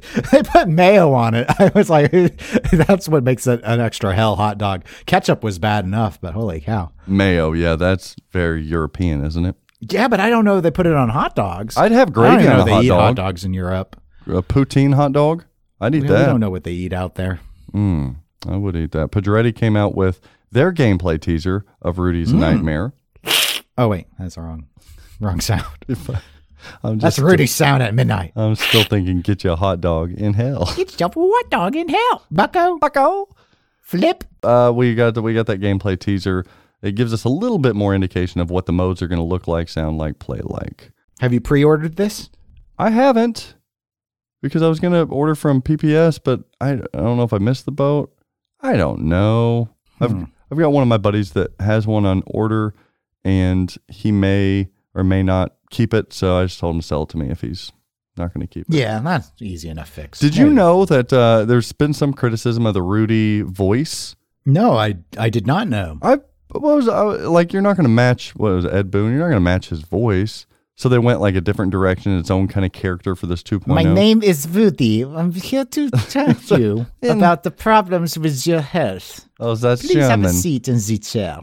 Is that why? Because it sounded basically the same to me. No, it was not. We think you are trying to eat my hot dogs with mayo. we got to be careful with that. But then again, Bruce Nightingale goes all out Italian, but his Italian accent always includes stereotypes in his content. That was my Carney accent, and I don't think I have to be careful. oh, okay, that was Carney, just General Carney. This is general, general, general maniacal clown Carney accent about hot dogs. in Hill. But the voice itself, I don't have a problem with. A lot of people were like, I don't know. Do you know who that voice is? No, I think I have it pegged. I don't think it's publicly been announced, but I know he's a friend, so I know his voice enough. I think it's Mark Silk. really? I do. I really do. Listen to it, it again. should be more mystical then. now, if you listen to it, I'm like, I think that's Silk's voice. I may be wrong, so my apologies, but I think that's Mark Silk. I don't know. They should have had me do the Rudy voice. And he's European, so mayo on hot dogs probably makes sense. to well. Britain's like separate from continental Europe. It's like a totally Brexited place. Yeah, I, I missed that class in high school. I don't. I don't. It's just over there and here is how I see the world. So Mm. Yeah, it's very America of you. that's right, Busch Light, baby, and ketchup on my hot dogs. You know what else is American? Texas. Pew, pew. Yeah. People hate when I do Y'all that. get yourself a hot dog now, you hear? That's right. Now, that was a Southern Carney of indiscriminate Southern origin. Hey there, Pilgrim. You want a hot dog with mayo and hell? Oh, I like that. Yeah. So we've got Multimorphic down there in Texas. They added a couple critters to their team. Mm-hmm. Said critters include Bowen Gunslinger Kerins and Colin, McCaliber Calpine. yes, Colin McCalliper Calpine to the coding team over at Multimorphic. Why? Hell, I don't know. I guess, I guess for the new game. I, I don't. Because, like a trusty Winchester, you gots to have your rules with you at all times. You know, I'm surprised I didn't get any negative uh, comments about Old Yeller on a couple episodes ago. No, no one's seen that. They don't. they didn't hear about that? That's a good one. Probably. I mean, I'm sure they've heard some vague reference. The dog had rabies. It had to be shot. There's a lot of You can't save things from rabies. Actually, we have saved a couple there. of people with rabies. It was really hard though. You have to put them into induced comas, and it doesn't always work. Is this true? Yeah, I didn't know about that. but they have saved a couple at this point. Yeah, um, because people on Pinball Podcast totally care. If I remember right, the idea is if you can put someone into a coma, you can slow the disease, which progresses, I guess, through the nervous system to the brain in time for the body, in theory, to adapt and actually be able to kill it. Uh, normally, the disease just progresses too fast for your body to be able to fight it off. Is that But- like horse dewormer for COVID? Like, is that what we're doing? no, and it's not. It's not like a record. This is like a. okay. Oh, you got bit by a bat and you didn't tell anyone, and it's too late. And we have no other. We have no other solutions. But it has worked a couple of times. But, but um. It's worked So- a couple of times. So there have been some people who have actually contracted rabies and survived, but I think it's less than ten. so don't rely on this. Get your get your vaccine if you get bat bit. Bat bit. Copy. Be ready. If someone, if I bite oh, you, even though I'm not a bat, I could be rabid. I'm still pretty angry about Deeproot. Where's the code? Why is .85 code so thoroughly developed when it comes from Stern, but when I have .85 code, it doesn't even have an engineer with it? Just the ramps work. I don't even get ramps. Where's my engineer? That's why I'm at American Pinball. Did you know Yeah. that I'm at American Pinball now? Joel and Travis and Neil's dad. Did you know? Oh man. I wonder what Nordman thinks about the new heartthrob that's sweeping the country and sweeping the world. Spider-Man. Batman's kind of taking a back seat here to uh Yeah, well, to Marvel's Spidey. more popular than DC nowadays. Yeah. I don't think that was true back in the golden era with the comic sales, and in fact, Marvel almost went bankrupt. But Oh. Ba- well, ba- that's why Sony has the license to Spider-Man and such, and Spawn, is they sold those. Oh, I see. sold those uh, those rights out. Um, but now Marvel has its own studio, uh, even before under the thrall of Disney. And anyway, so now things are good for Marvel. Is my point. But but back in the day, the joke was always, and there used to be a joke uh, separate from the comics of. Uh, Marvel can Marvel does good movies and terrible TV, and DC is great on TV and has terrible movies. So Multimorpher, what do you think about them adding Bowen Kerins and Colin McAlpine? Uh, I'm overall. I think it's a good move if their plan in particular is to try and get the P3 into tournaments because uh, I'm not aware of it being in many tournaments. I only ever heard of one. It had Lexi in it, and uh, there wasn't much feedback other than that it wasn't well received for the tournament. And- But I don't know if they had a mechanical issue or if it was the rules. Like I. I was so not, I wasn't at the tournament, so my interest level was non existent in terms of what happened. But I just remember it came up. Honest question here. Would you like a multimorphic P3 in your local tournament? You know, I I don't know. I don't know if they can be exploited or not. Like my initial thought would be if it had heist, that sounds like it could be fun. I just like to have a heist on location to play though. Hmm. So that's part of the issue. I, but I don't know if it's a good tourney game or not.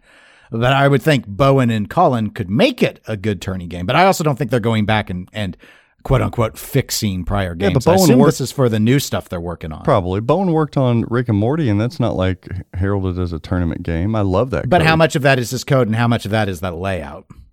Maybe, but the code was great, so I'm I'm looking forward to this. I heard pretty positive things about his code for Alice Cooper.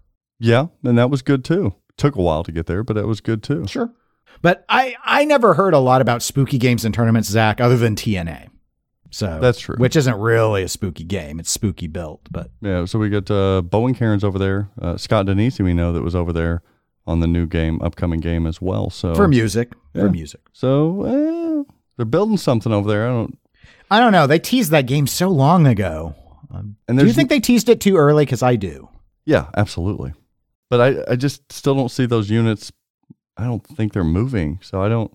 It seemed like they picked. Uh, my my impression was they picked up some. I thought it was good that Jerry was at Expo. I think that yeah. helped. I but if that selling they, an extra 20 units, that Yeah, but it- he's indicated that the sales volume is good for what they want. Okay, at their as long- company. But again, these are contract. It's not like Bowen and Cullen are moving there. yeah, I get that. I guess Cullen's probably pretty close, though. That that's dangerous for me to say, given how big Texas is. And another news this week: Spooky Pinball. Not much news coming out. We got rid of all of our popular programmers and rules people.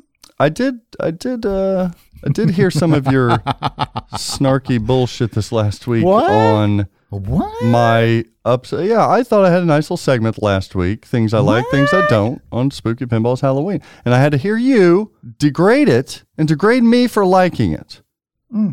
I did not degrade you. Eh, you were coming in hot with what I'm calling us group of Halloweeners. yeah. I just liked that you had all these top things, and they were all like just aesthetic things. No, they were not. It's fun. Yeah. The feel. I like the feel of it. That's not aesthetic. The feel. You like the feel of those not frosted lights. Eh, that's a look.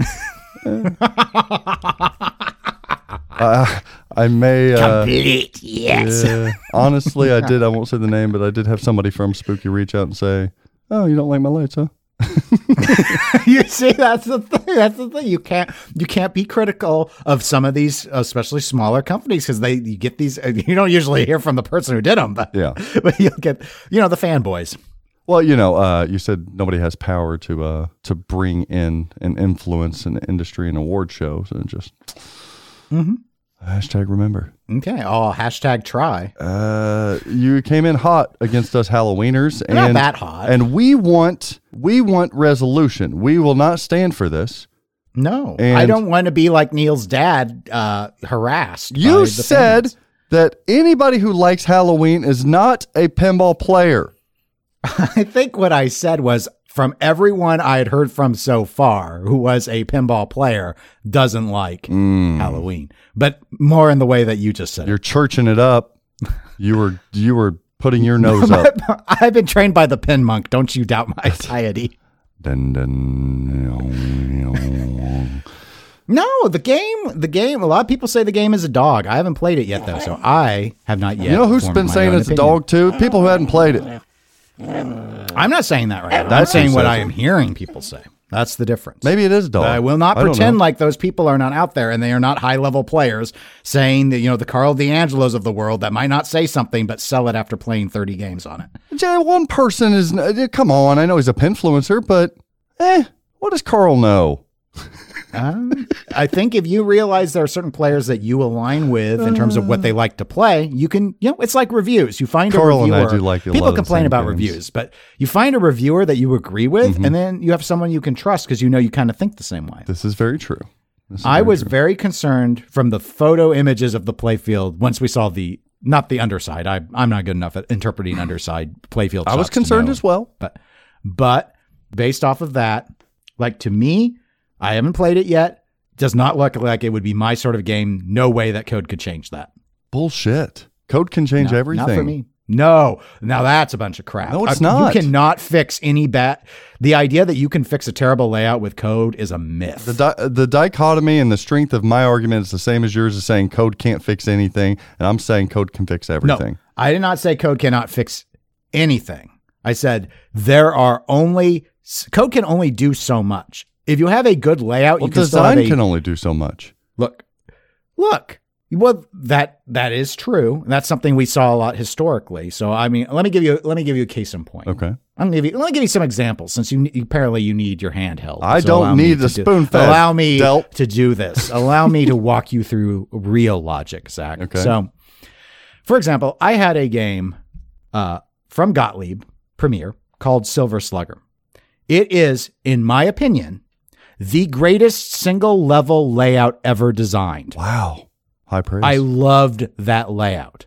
However, at the time when I owned 10 pinball machines, it was my worst rule set of all of them. Mm. That game could be great with a reprogram, truly great, a real classic, but you would have to redesign the rules. But the layout is there. But I didn't keep the game because given how you score points, given how you even did modes and stuff, it just, the rules weren't there to keep me interested. And that I think is true on a lot of EM games in particular, especially if you look at like Gottlieb EM games, mm-hmm. where it was more about here's all this stuff you do to earn special, but there's nothing that like scores points except shooting one shot. Mm-hmm. That's where you see ideas where the rules, the rules are the problem with why the game isn't great, and that's but the layout itself is okay. Tell me Now you could have a good rule set, a great rule set, but if you throw it on a total clunker of a game, those shots can't be made to feel good just because the code lets tells you you have to shoot the entire playfield. really, See, this the layout still sucks. really. There, you, have you never seen a pinball machine that had a truly sucky layout? Tell me about the genius that is total nuclear annihilation again. That design, just uh, scream to me how wonderful a design that is. In what sense? When have I ever screamed to you about the design of TNA? You own it because you love it. I own it because I like it. Okay. The rules, you know, in my view, TNA is it's a blend. So I like the layout, but I don't love it. Clearly, I don't love it as much as Silver Slugger as a single level layout. I mm-hmm. think it's a it's, I think it's a reasonable shooter, but there are improvements. Like if if I were a designer, I would have done some things differently on it. Hmm. I, I think if we take that layout and we say, all right, everybody, is this genius? People are going to say, it's a bunch of stand up targets with a scoop that's designed in a way that's hard to hit in one orbit. And code save that. It's two orbits. And in fact, the biggest thing I have you say with- pants or parapant? It's got two legs. An orbit's an orbit, right? Entrance and, and exit. I guess it's two orbits. Oh, I see what you're saying. I guess it's two orbits. Yeah, you're right. I'll give you that. Well, because it's about the direction of the moon. But anyway, the um, actually for me, the bigger issue is my biggest issue with TNA is the code. really? My most likely reason for for getting rid of that game will be the the rule set. That's Yeah. surprising. no, no, the the layout. I I actually think, yeah, no, as you pointed out, there's some there's a little bit of clunk to her. There's a little bit of clunk to that layout. What about Lord of the Rings? But- what about the design there? What's I mean, it's a pretty traditional fan layout. So I, mean, I think most people really like fan layouts. That's why we see so many of them layout wise. So it's a question of what you do with the rules to make them stand out from each other. How many fan layouts are better than the design? Let me give you another one. layout of Lord of the WWE. WWE could never be saved by code.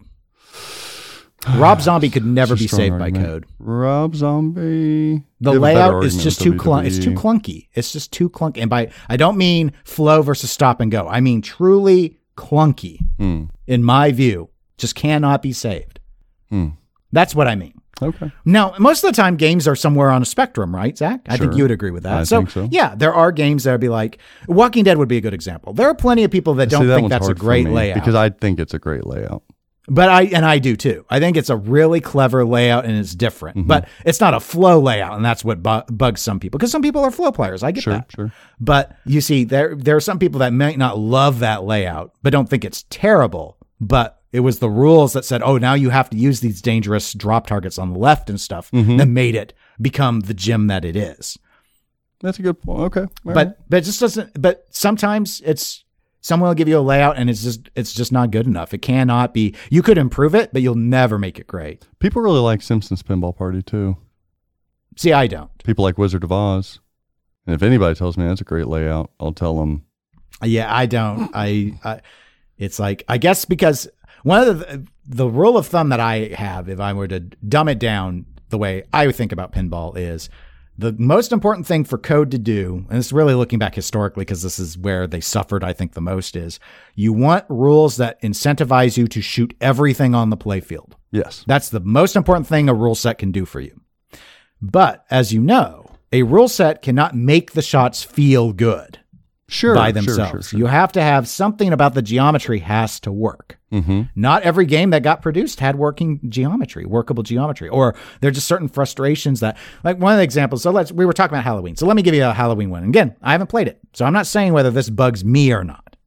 But one of the big complaints I've seen is because of all of the subways. I've seen some fans of the game who say, I really like how this plays, but I don't like the delay in shooting and then getting my ball back. Wouldn't it be great if the ball could be staged Mm-hmm. so there was always a ball ready to come back? Well, it can't. That's not how it was designed. So that's not that's that's a flaw. I and I don't think them. that that would work because I have a hard enough time still seeing the blinking, expecting the ball down there as an advanced player. So yeah. Hmm. advanced player, huh? What? Well, yeah. Uh, yeah. I mean, Oh, you're so advanced so good. player. You're I- probably better than Sorry, me. expert player. Is that better? Yeah, yeah, yeah, yeah. An expert. I think I'm an expert player. You probably are. You play a lot. Yeah. Play more than me. yeah I'm not an expert though, so I'm don't know what that threshold. I'm a means. certified reviewer. I think. I'm just So- here to. I'm just here to talk crap about Here- games. Here's where I'm at on the Halloweeners. Uh, yeah, Halloweeners tell, over tell, here. tell us about the wieners. Here- here we go, Now guys. the Halloweeners, the ones that are the fans, are the ones that are the anti-fans. No, these are the fans. These are us Halloweeners. that's what I thought. We we love we love the Halloweeners. Hmm. Uh, don't listen to Dennis. He's wrong. It, it, it's he's trying to lump all of this on a layout, and the fact is, and remains the same, that I can take a layout that's maybe not my favorite, certainly not the worst layout I've played, and it fall with some of the most classic and sought after pins of all time. So for me, it does fall to code, and I think code will make this a great game, as it's showing uh, showing some great immersion already. It's showing some great light shows already. Sound package is is perfect. I love that too. There's a lot going for it. Ultimately, it's still too early for me to say whether or not I deem this as an expert reviewer as a fantastic game, a classic game, a mediocre game, or just a dog of a game. But I'm here to tell you the layout itself cannot condemn this game because it is a fun shooter. There's some frustrating shots. You have to be, beat it around a little bit, but I would expect if you want the theme to be appropriate and not have, hey, family Teenage Mutant Ninja Turtles it's impossible to shoot. This is Halloween. You're killing people. I expect it to be more of a difficult, nasty little shooter. And it, it lives up to that. But how does that translate to to Ultraman then? Much more family friendly theme. I don't. I don't even know What do you call the fans of those Ultra Mandalorians? Yeah, I, I don't know. I, I have no clue because Ultraman is a theme that people claim to like that don't know. So Yeah, I, I don't get the ultra. that's a hard take.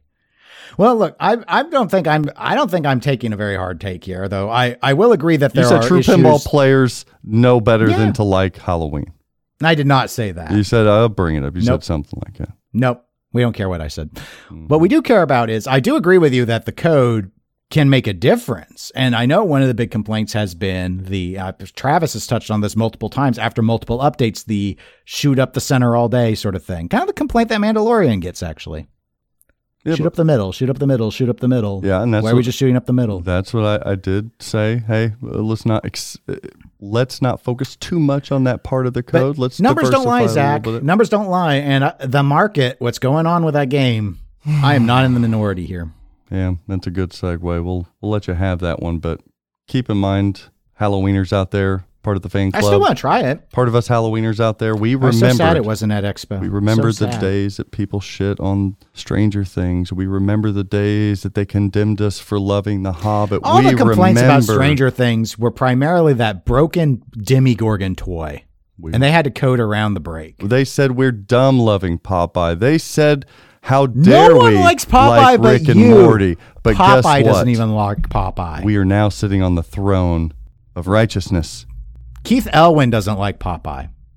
So what's that mean? Well, he is our, our Lord and Savior. He is. so The guy can make a design. Obey. Have to true. obey him. That is true. But just just remember, people.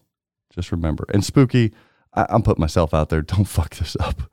It doesn't matter. They sold them all. It doesn't matter. It does matter because They it- won. They it's- already no, won. because it's It's more. fine. It's, more No, than it's just the dollar. No, Y'all it proved what you're all about. It's about you buy things without without without it's about vetting. It's legacy. No. It's about justice. Dennis thinks there's a trend here with Halloween. We're gonna have to wait and see. No, let's as a Christmas present, let's not do pinball market trends. Your Christmas present's coming.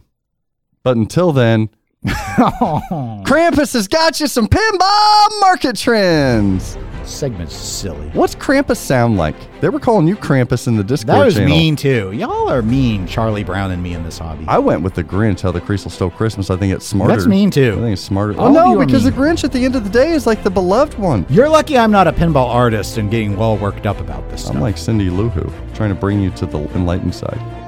Rebel scum. Synergistic. Synergis- Synergistic. I was waiting for him to say vagina at some point. All right, take us on this tour. Trending up this week is not Halloween. Damn it. Okay, trending up this week is holiday pricing. Holiday pricing, what I mean bells. by that, listener, is that right now you're going to see some games pop up in inventory from some of these dealers and secondary sellers and these home hobbyists that you want, and they're available, but the price is going to go up. Especially if you think you're going to jump in that Woody station wagon of yours there, Griswold, and drive clear across Wally World just to pick up one of these Godzilla Pros so that your children who you think will care will not give a shit about, but it'll make you feel like, hey, I regifted something that looks pretty for them, but it's actually something I want. It's called rationalization, Psych 101. But if you're going to pay for it, you're going to pay $7,000 for it. Uh, Wow. Yeah. It just is what it is. Maybe even higher.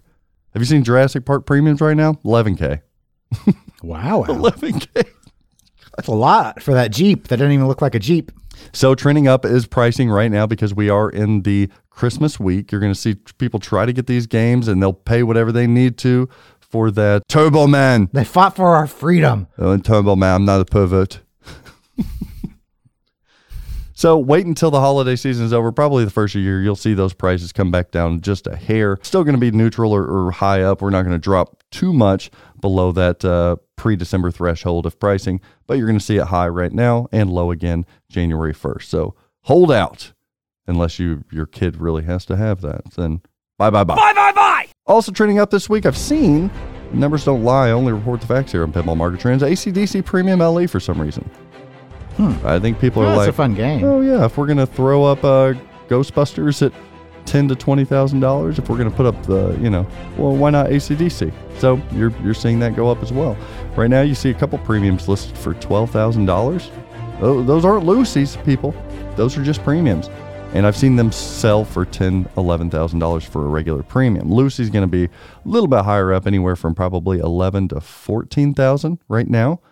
This is crazy, but uh, that's kind of where it's at.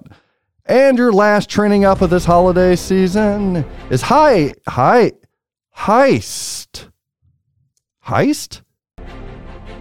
No, I mean, hold up. Let me go back here. No, what's trending up this week is multimorphic fanboys and fangirls who are going onto Pinside and boosting up their beloved multimorphic heist game in efforts to be recognized as a real pinball machine. Oh, I saw this. I saw this. We're pinball too. Hashtag not yet. Ouch. No, I'm sorry, people. I'm sorry. It's uh, even the heist owner, even Jerry at Multimorphic. It wasn't a good look. It wasn't a good Yeah. look. Maybe people thought it was funny, but it kind of looks like.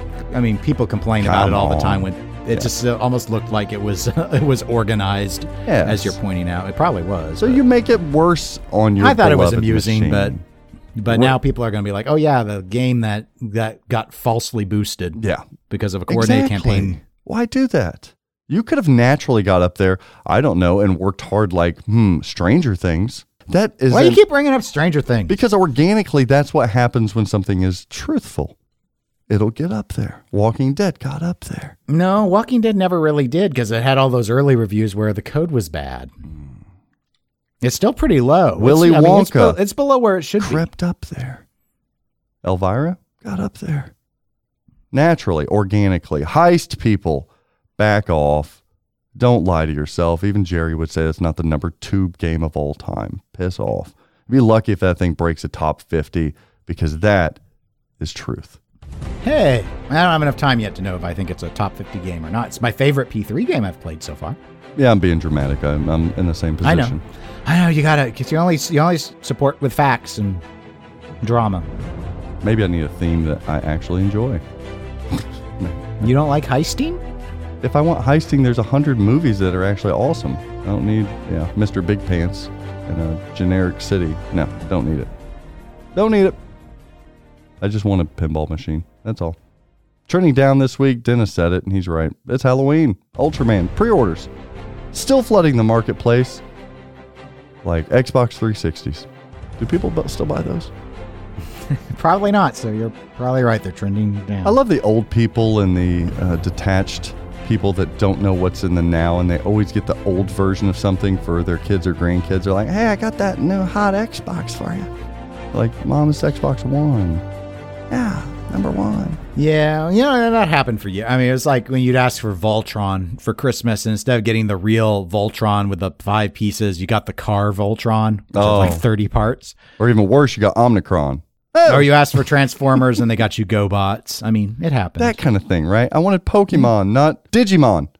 yeah, Digimon. Not Digimon. I preferred Digimon, honestly. I liked that show when I was a kid. You know anything about Digimon? Digital monsters, Digimon, all those things? Yeah.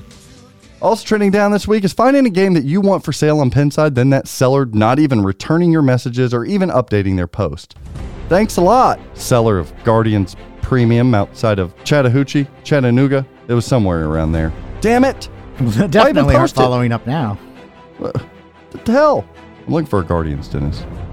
You know where Why? Guardians? I want a Guardians again, a premium No, Renelli. don't- no, just leave it. Let it be. I'm Groot. I, I can't even believe that's still getting officially built. Oh, Castleman's. Sick him. They're lovers. No, leave me alone. Oh man, what's coming up? What's going down here in the market trends? I don't know. You want to save a buck or two, Dennis? Size 10? No. Let's go to our deals of the week. Bye bye bye. Deal of the week this week is a dialed in on Pinside right now. Original themed game by Jersey Jack. I like Pinball. Dialed In. I, who doesn't? Apparently not the person selling it. They're getting rid of it. Yeah, price wise, right now you can go to Pinside out outside of Palmyra, Palmyra, Pennsylvania. The Beef Supreme. What an awesome username. The Beef Supreme. Isn't that a taco from Taco Bell? I wouldn't fuck with the Beef Supreme. I can tell. They don't put mayo on their hot dog. you probably put ketchup on your tacos. Hell no. Put hot sauce, baby. No lettuce though. No, no, no, no. No lettuce on my tacos. I don't like lettuce or tomatoes in general. So no. Meat and cheese only. I'm like a 12 year old. well, the, the ketchup hot dog thing already kind of proved that, but Uh, Joe Lingelberth, Uh-huh. that's fair. Dialed in number 99, LE. The thing's clean, you guys. Got a crap load of mods, including toppers and etc. Even Invisiglass, which is standard. I love get etc. Yeah, come on, 8500 bucks. That's a whole lot of game for 8500 bucks. This is a Dennis Kriesel special right here. Bye bye bye. A game that has no personality but is greatness for a discounted price. the Dennis Kriesel special. Yes, because I'm an elitist. No, if you got an LE, this would be the type of LE you would buy. That's what I'm saying. So mean. So true. It's mean regardless of its truth. Oh, another deal of the week this week is uh oh, well how convenient. It's here at Flipping Out Pinball. Bye bye bye. There's a Jurassic Park the pin. You know the brand new one. You can have it. Oh, you're listening on Monday or Tuesday. Time's running out. All you've got to do is hop in your car and drive down to Flipping Out Pinball for a cash pickup deal. Bye bye bye. Of forty five hundred dollars, Dennis. Wow. Other dealers are jacking up these prices for the holiday season. No, no, no, not here flipping out. That's under MSRP, baby. You can't get one till next November. Get one now. Oh. What's the Jurassic Park? What'd you try to do on a collected game? Did you try to make a sound of a raptor? Oh, I don't oh, oh. That's what it is. You're like, it was supposed to be raptor, yeah. Why do you listen to that show? To roll my eyes and to take why'd deep you breaths. stop listening to that Yeah. show? Yep. Sometimes I listen to it and I say, deals of the. Deal the WTF this week. You can go on Pinside right now and find it. It's a Deadpool Stern armor set. Oh, that what? What's wrong with that? It's a nice set of armor for your Deadpool. I, I look. I agree. I think it's great. You got B. Arthur's uh, all up in there. You guys know what I'm talking about. Armor's terrific, but the price is a WTF DVDA outside of Oregon City, Oregon. I know things are more expensive in the Northwest there, but come on, bro, seven hundred dollars Sell, sell, sell. for this armor kit. Hey, Dennis, hmm. I've got about ten sets in stock still. They're like really wow, two hundred eighty bucks. So, so why? Why? This is a premature listing right here, ladies and gentlemen. Seven hundred dollars, what they will go for easily, easily in the future if they stop making these. Uh, probably up towards a thousand because they are they're awesome armor pieces. But they're they're new in box right now. Same for like Deadpool topper people. Don't overpay. I heard Canada reporting they're going to make Deadpool toppers again. You're going to get more of them. They're going to be two hundred dollars more. So uh, no, I've got them in stock. Let's buy them for the regular price. We've been saying that for months. That's not news. Bye, bye, bye. Bye bye bye. Stranger Things toppers, one of the coolest toppers in the last decade or ever, in stock, ready to go. So don't buy it. This is a deal at WTF. I don't know what this is. Also, WTF this week. Did you see, Dennis, the 24 karat gold hand gilded topper for Indiana Jones? I did on Straight Down the Middle, a pinball Yeah, well, show that continues to promise rubber band interviews and never delivers. Well, one of the limited edition elite models finally hit the secondary market. First one that I've seen, and it's for sale. Only 25 made with a little, little smoke puffer. they want $5,000 for this thing. Holy hell. Sell, sell, sell. Where are you, Christmas? I wouldn't put this under a tree for $5,000. The Pinball Todd outside of New Jersey, Washington Township. $5,000, you're not going to get it. The box was open to ensure that it was not damaged in shipping. Sure. I would check that fog reservoir. Run that pinky through it and sniff on it. Was there any fog juice in here? Nope. $5,000 is ridiculoso. What are these things? 2200 when they were released? Well, maybe the price of gold is up now. Oh, metal market trends, huh? And a new sub No, segment more we're going to put into the pinball market trends. It's Oh now my God. called Pinball Bounty. All right, so we have a uh, new subsegment of the pinball market trends. You guys are going to love this. It's called Pinball Bounty. You got to say it like that, though, Dennis. Can you say it like that? No. Write in the pinball network at gmail.com and ask for pinball bounty be dropped as a segment. Listen here, partner. I think you like my John Wayne a little better, huh? It was clever, but we, all right. So what is this? All right, Pinball Bounty is where I- segment. It's like a third of the show now. Well, I, I- I need you all's help here. I'm issuing formally here on the Pinball Show a pinball bounty for all of you out there. The reward is great. I have a bounty out for a machine. This particular machine is called Whitewater. I'm issuing a pinball bounty on this machine because it's got to be a special one. And you're included. If you can find me a Whitewater, we're going to see how much we can pay for a Whitewater, ladies and gentlemen. The nicer, the better. I need a minty one. Does it have chrome? I'll take it. If not, I can add it. But I want a really nice whitewater. Willing to pay? The bounty is 10,000, 15,000? Dennis, can we go $20,000 on the pinball bounty that is whitewater? I'm not I'm not No. opposed to it. I'll spend twenty thousand Oh dollars on a whitewater if if it makes sense to. At twenty thousand, it better be the nicest one ever made in existence. But I'll pay fifteen. I'll pay ten.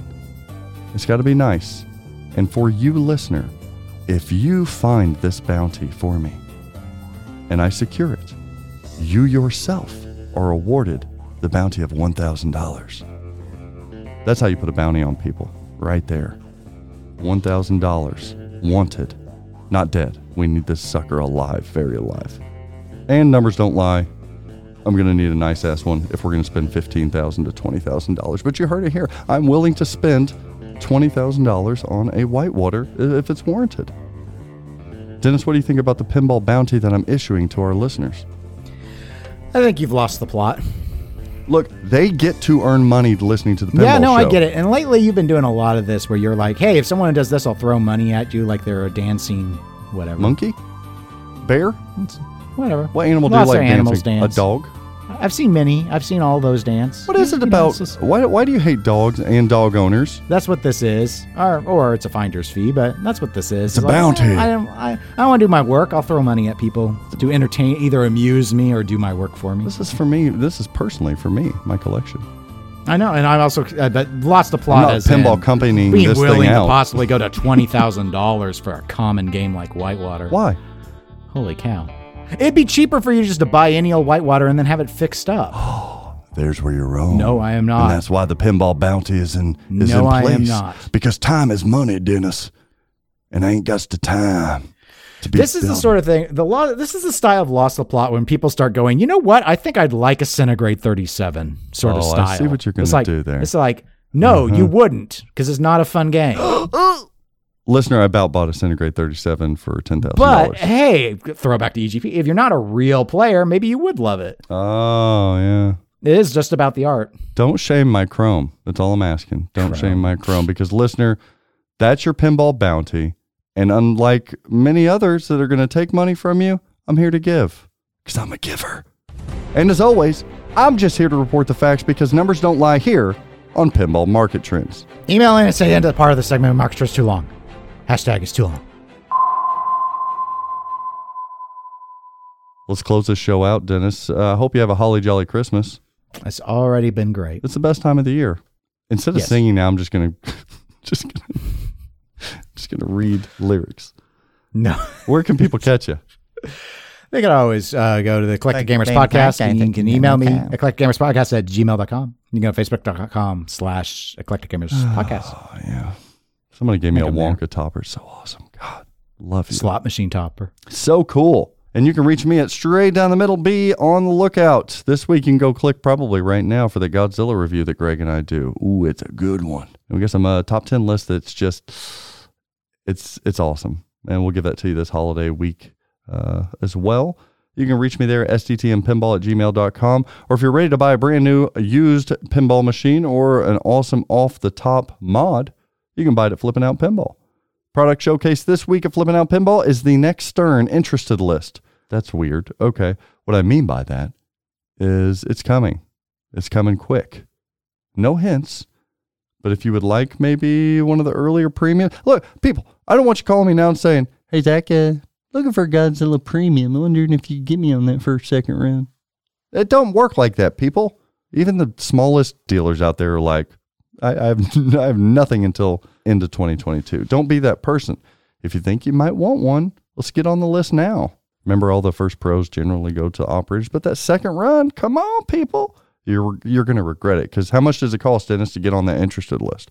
Zero. Zero dollars. Not going to hurt you. You can also pre-order your Cactus Canyon SE or SE Plus through us. They're going to take forever for those things. I don't know what's going on. Elvira 40th anniversary. Still got a spot or two left for that. Star Wars. I don't know if I have any more Star Wars. The pins. Yeah, I don't know. We just sold some Mando Pros. I don't know if I have any more of those. Godzilla pre-orders, come get them. Elite Pinball IJ Deluxe Toppers, not the five thousand dollar version, but the I think twelve hundred dollar version. Stand up arcades, shooter rods, banners, art blades, toppers. Before you overpay for a secondary pinball mod, at least contact me. I'll tell you if they're in stock, if they're going to be made, if they're not going to be made, what to do there. Escalator turnaround time, eight to 10 weeks. Man, y'all are buying some Escalators lately. Woo! And merch helps support the show by buying your favorite Kriesel t shirt. Last week on TPN, we had a, a slew of stuff. Man, hot and heavy here in December. We had the final round pinball podcast where they welcomed back Ryan C as they all bickered over the pinball market. I thought it was cute. We had a free play pinball podcast with special guest Zombie Yeti, where they bickered about art packages and me putting art on banners and, and vans and stuff and such. The Flipping Out pinball stream, where Dennis Kriesel appeared with Craig Bobby and Joe Lingelberth. Go check out that video on demand right now on YouTube, Flipping Out. A year in review with Triple Drain Pinball Podcast. Neil's dad, Travis Murray, Joe Lingelberth. It's a good podcast. Don't Panic Flip. They've been rated recently with a lot of listeners. And go follow, like, and subscribe to everything the Pinball Network so that you can be ready for that dedicated streaming channel that's going to bring you entertainment each and every day of the week. TPN this week. We have a nice little Hubmas holiday streams that are going on December 20th through December 23rd, Monday through Thursday, over at Hub Challenge, twitch.tv slash Hub Challenge. We also, for all of you New Year's lovers, we got a four strike knockout tournament up at District 82 Pinball. That's going to be streamed live at Fox Cities. Go check that one out. As well as some ongoing District 82 stuff. I think they're going to have like a Winter Classics tournament January 15th, etc. And I think we might get, I don't know if we'll get a final round this week. I don't know what we'll get. Be merry. Drink the eggnog. Do you drink the eggnog? It's just nasty. Yeah, I just bought some today. Of course you do. For Dennis Kriesel, I'm Zach Meny. And remember, folks, you could go hybrid, you could go vault, but if it's a bad layout, the game's always at fault. Rhyme, huh? And always practice safe pinball. And screw it, it's Christmas. Have yourself Bye bye. a merry little Christmas. Make the Yuletide gay. Make the Yuletide gay. I wonder if do I I don't think I'll have anybody on next to eh, 26. I don't see that happening. You think I'll get anybody? Why anybody? not? Why are you a quitter? I don't know if anybody'd even come on. And people seem to really love my solo episodes. Let me tell you.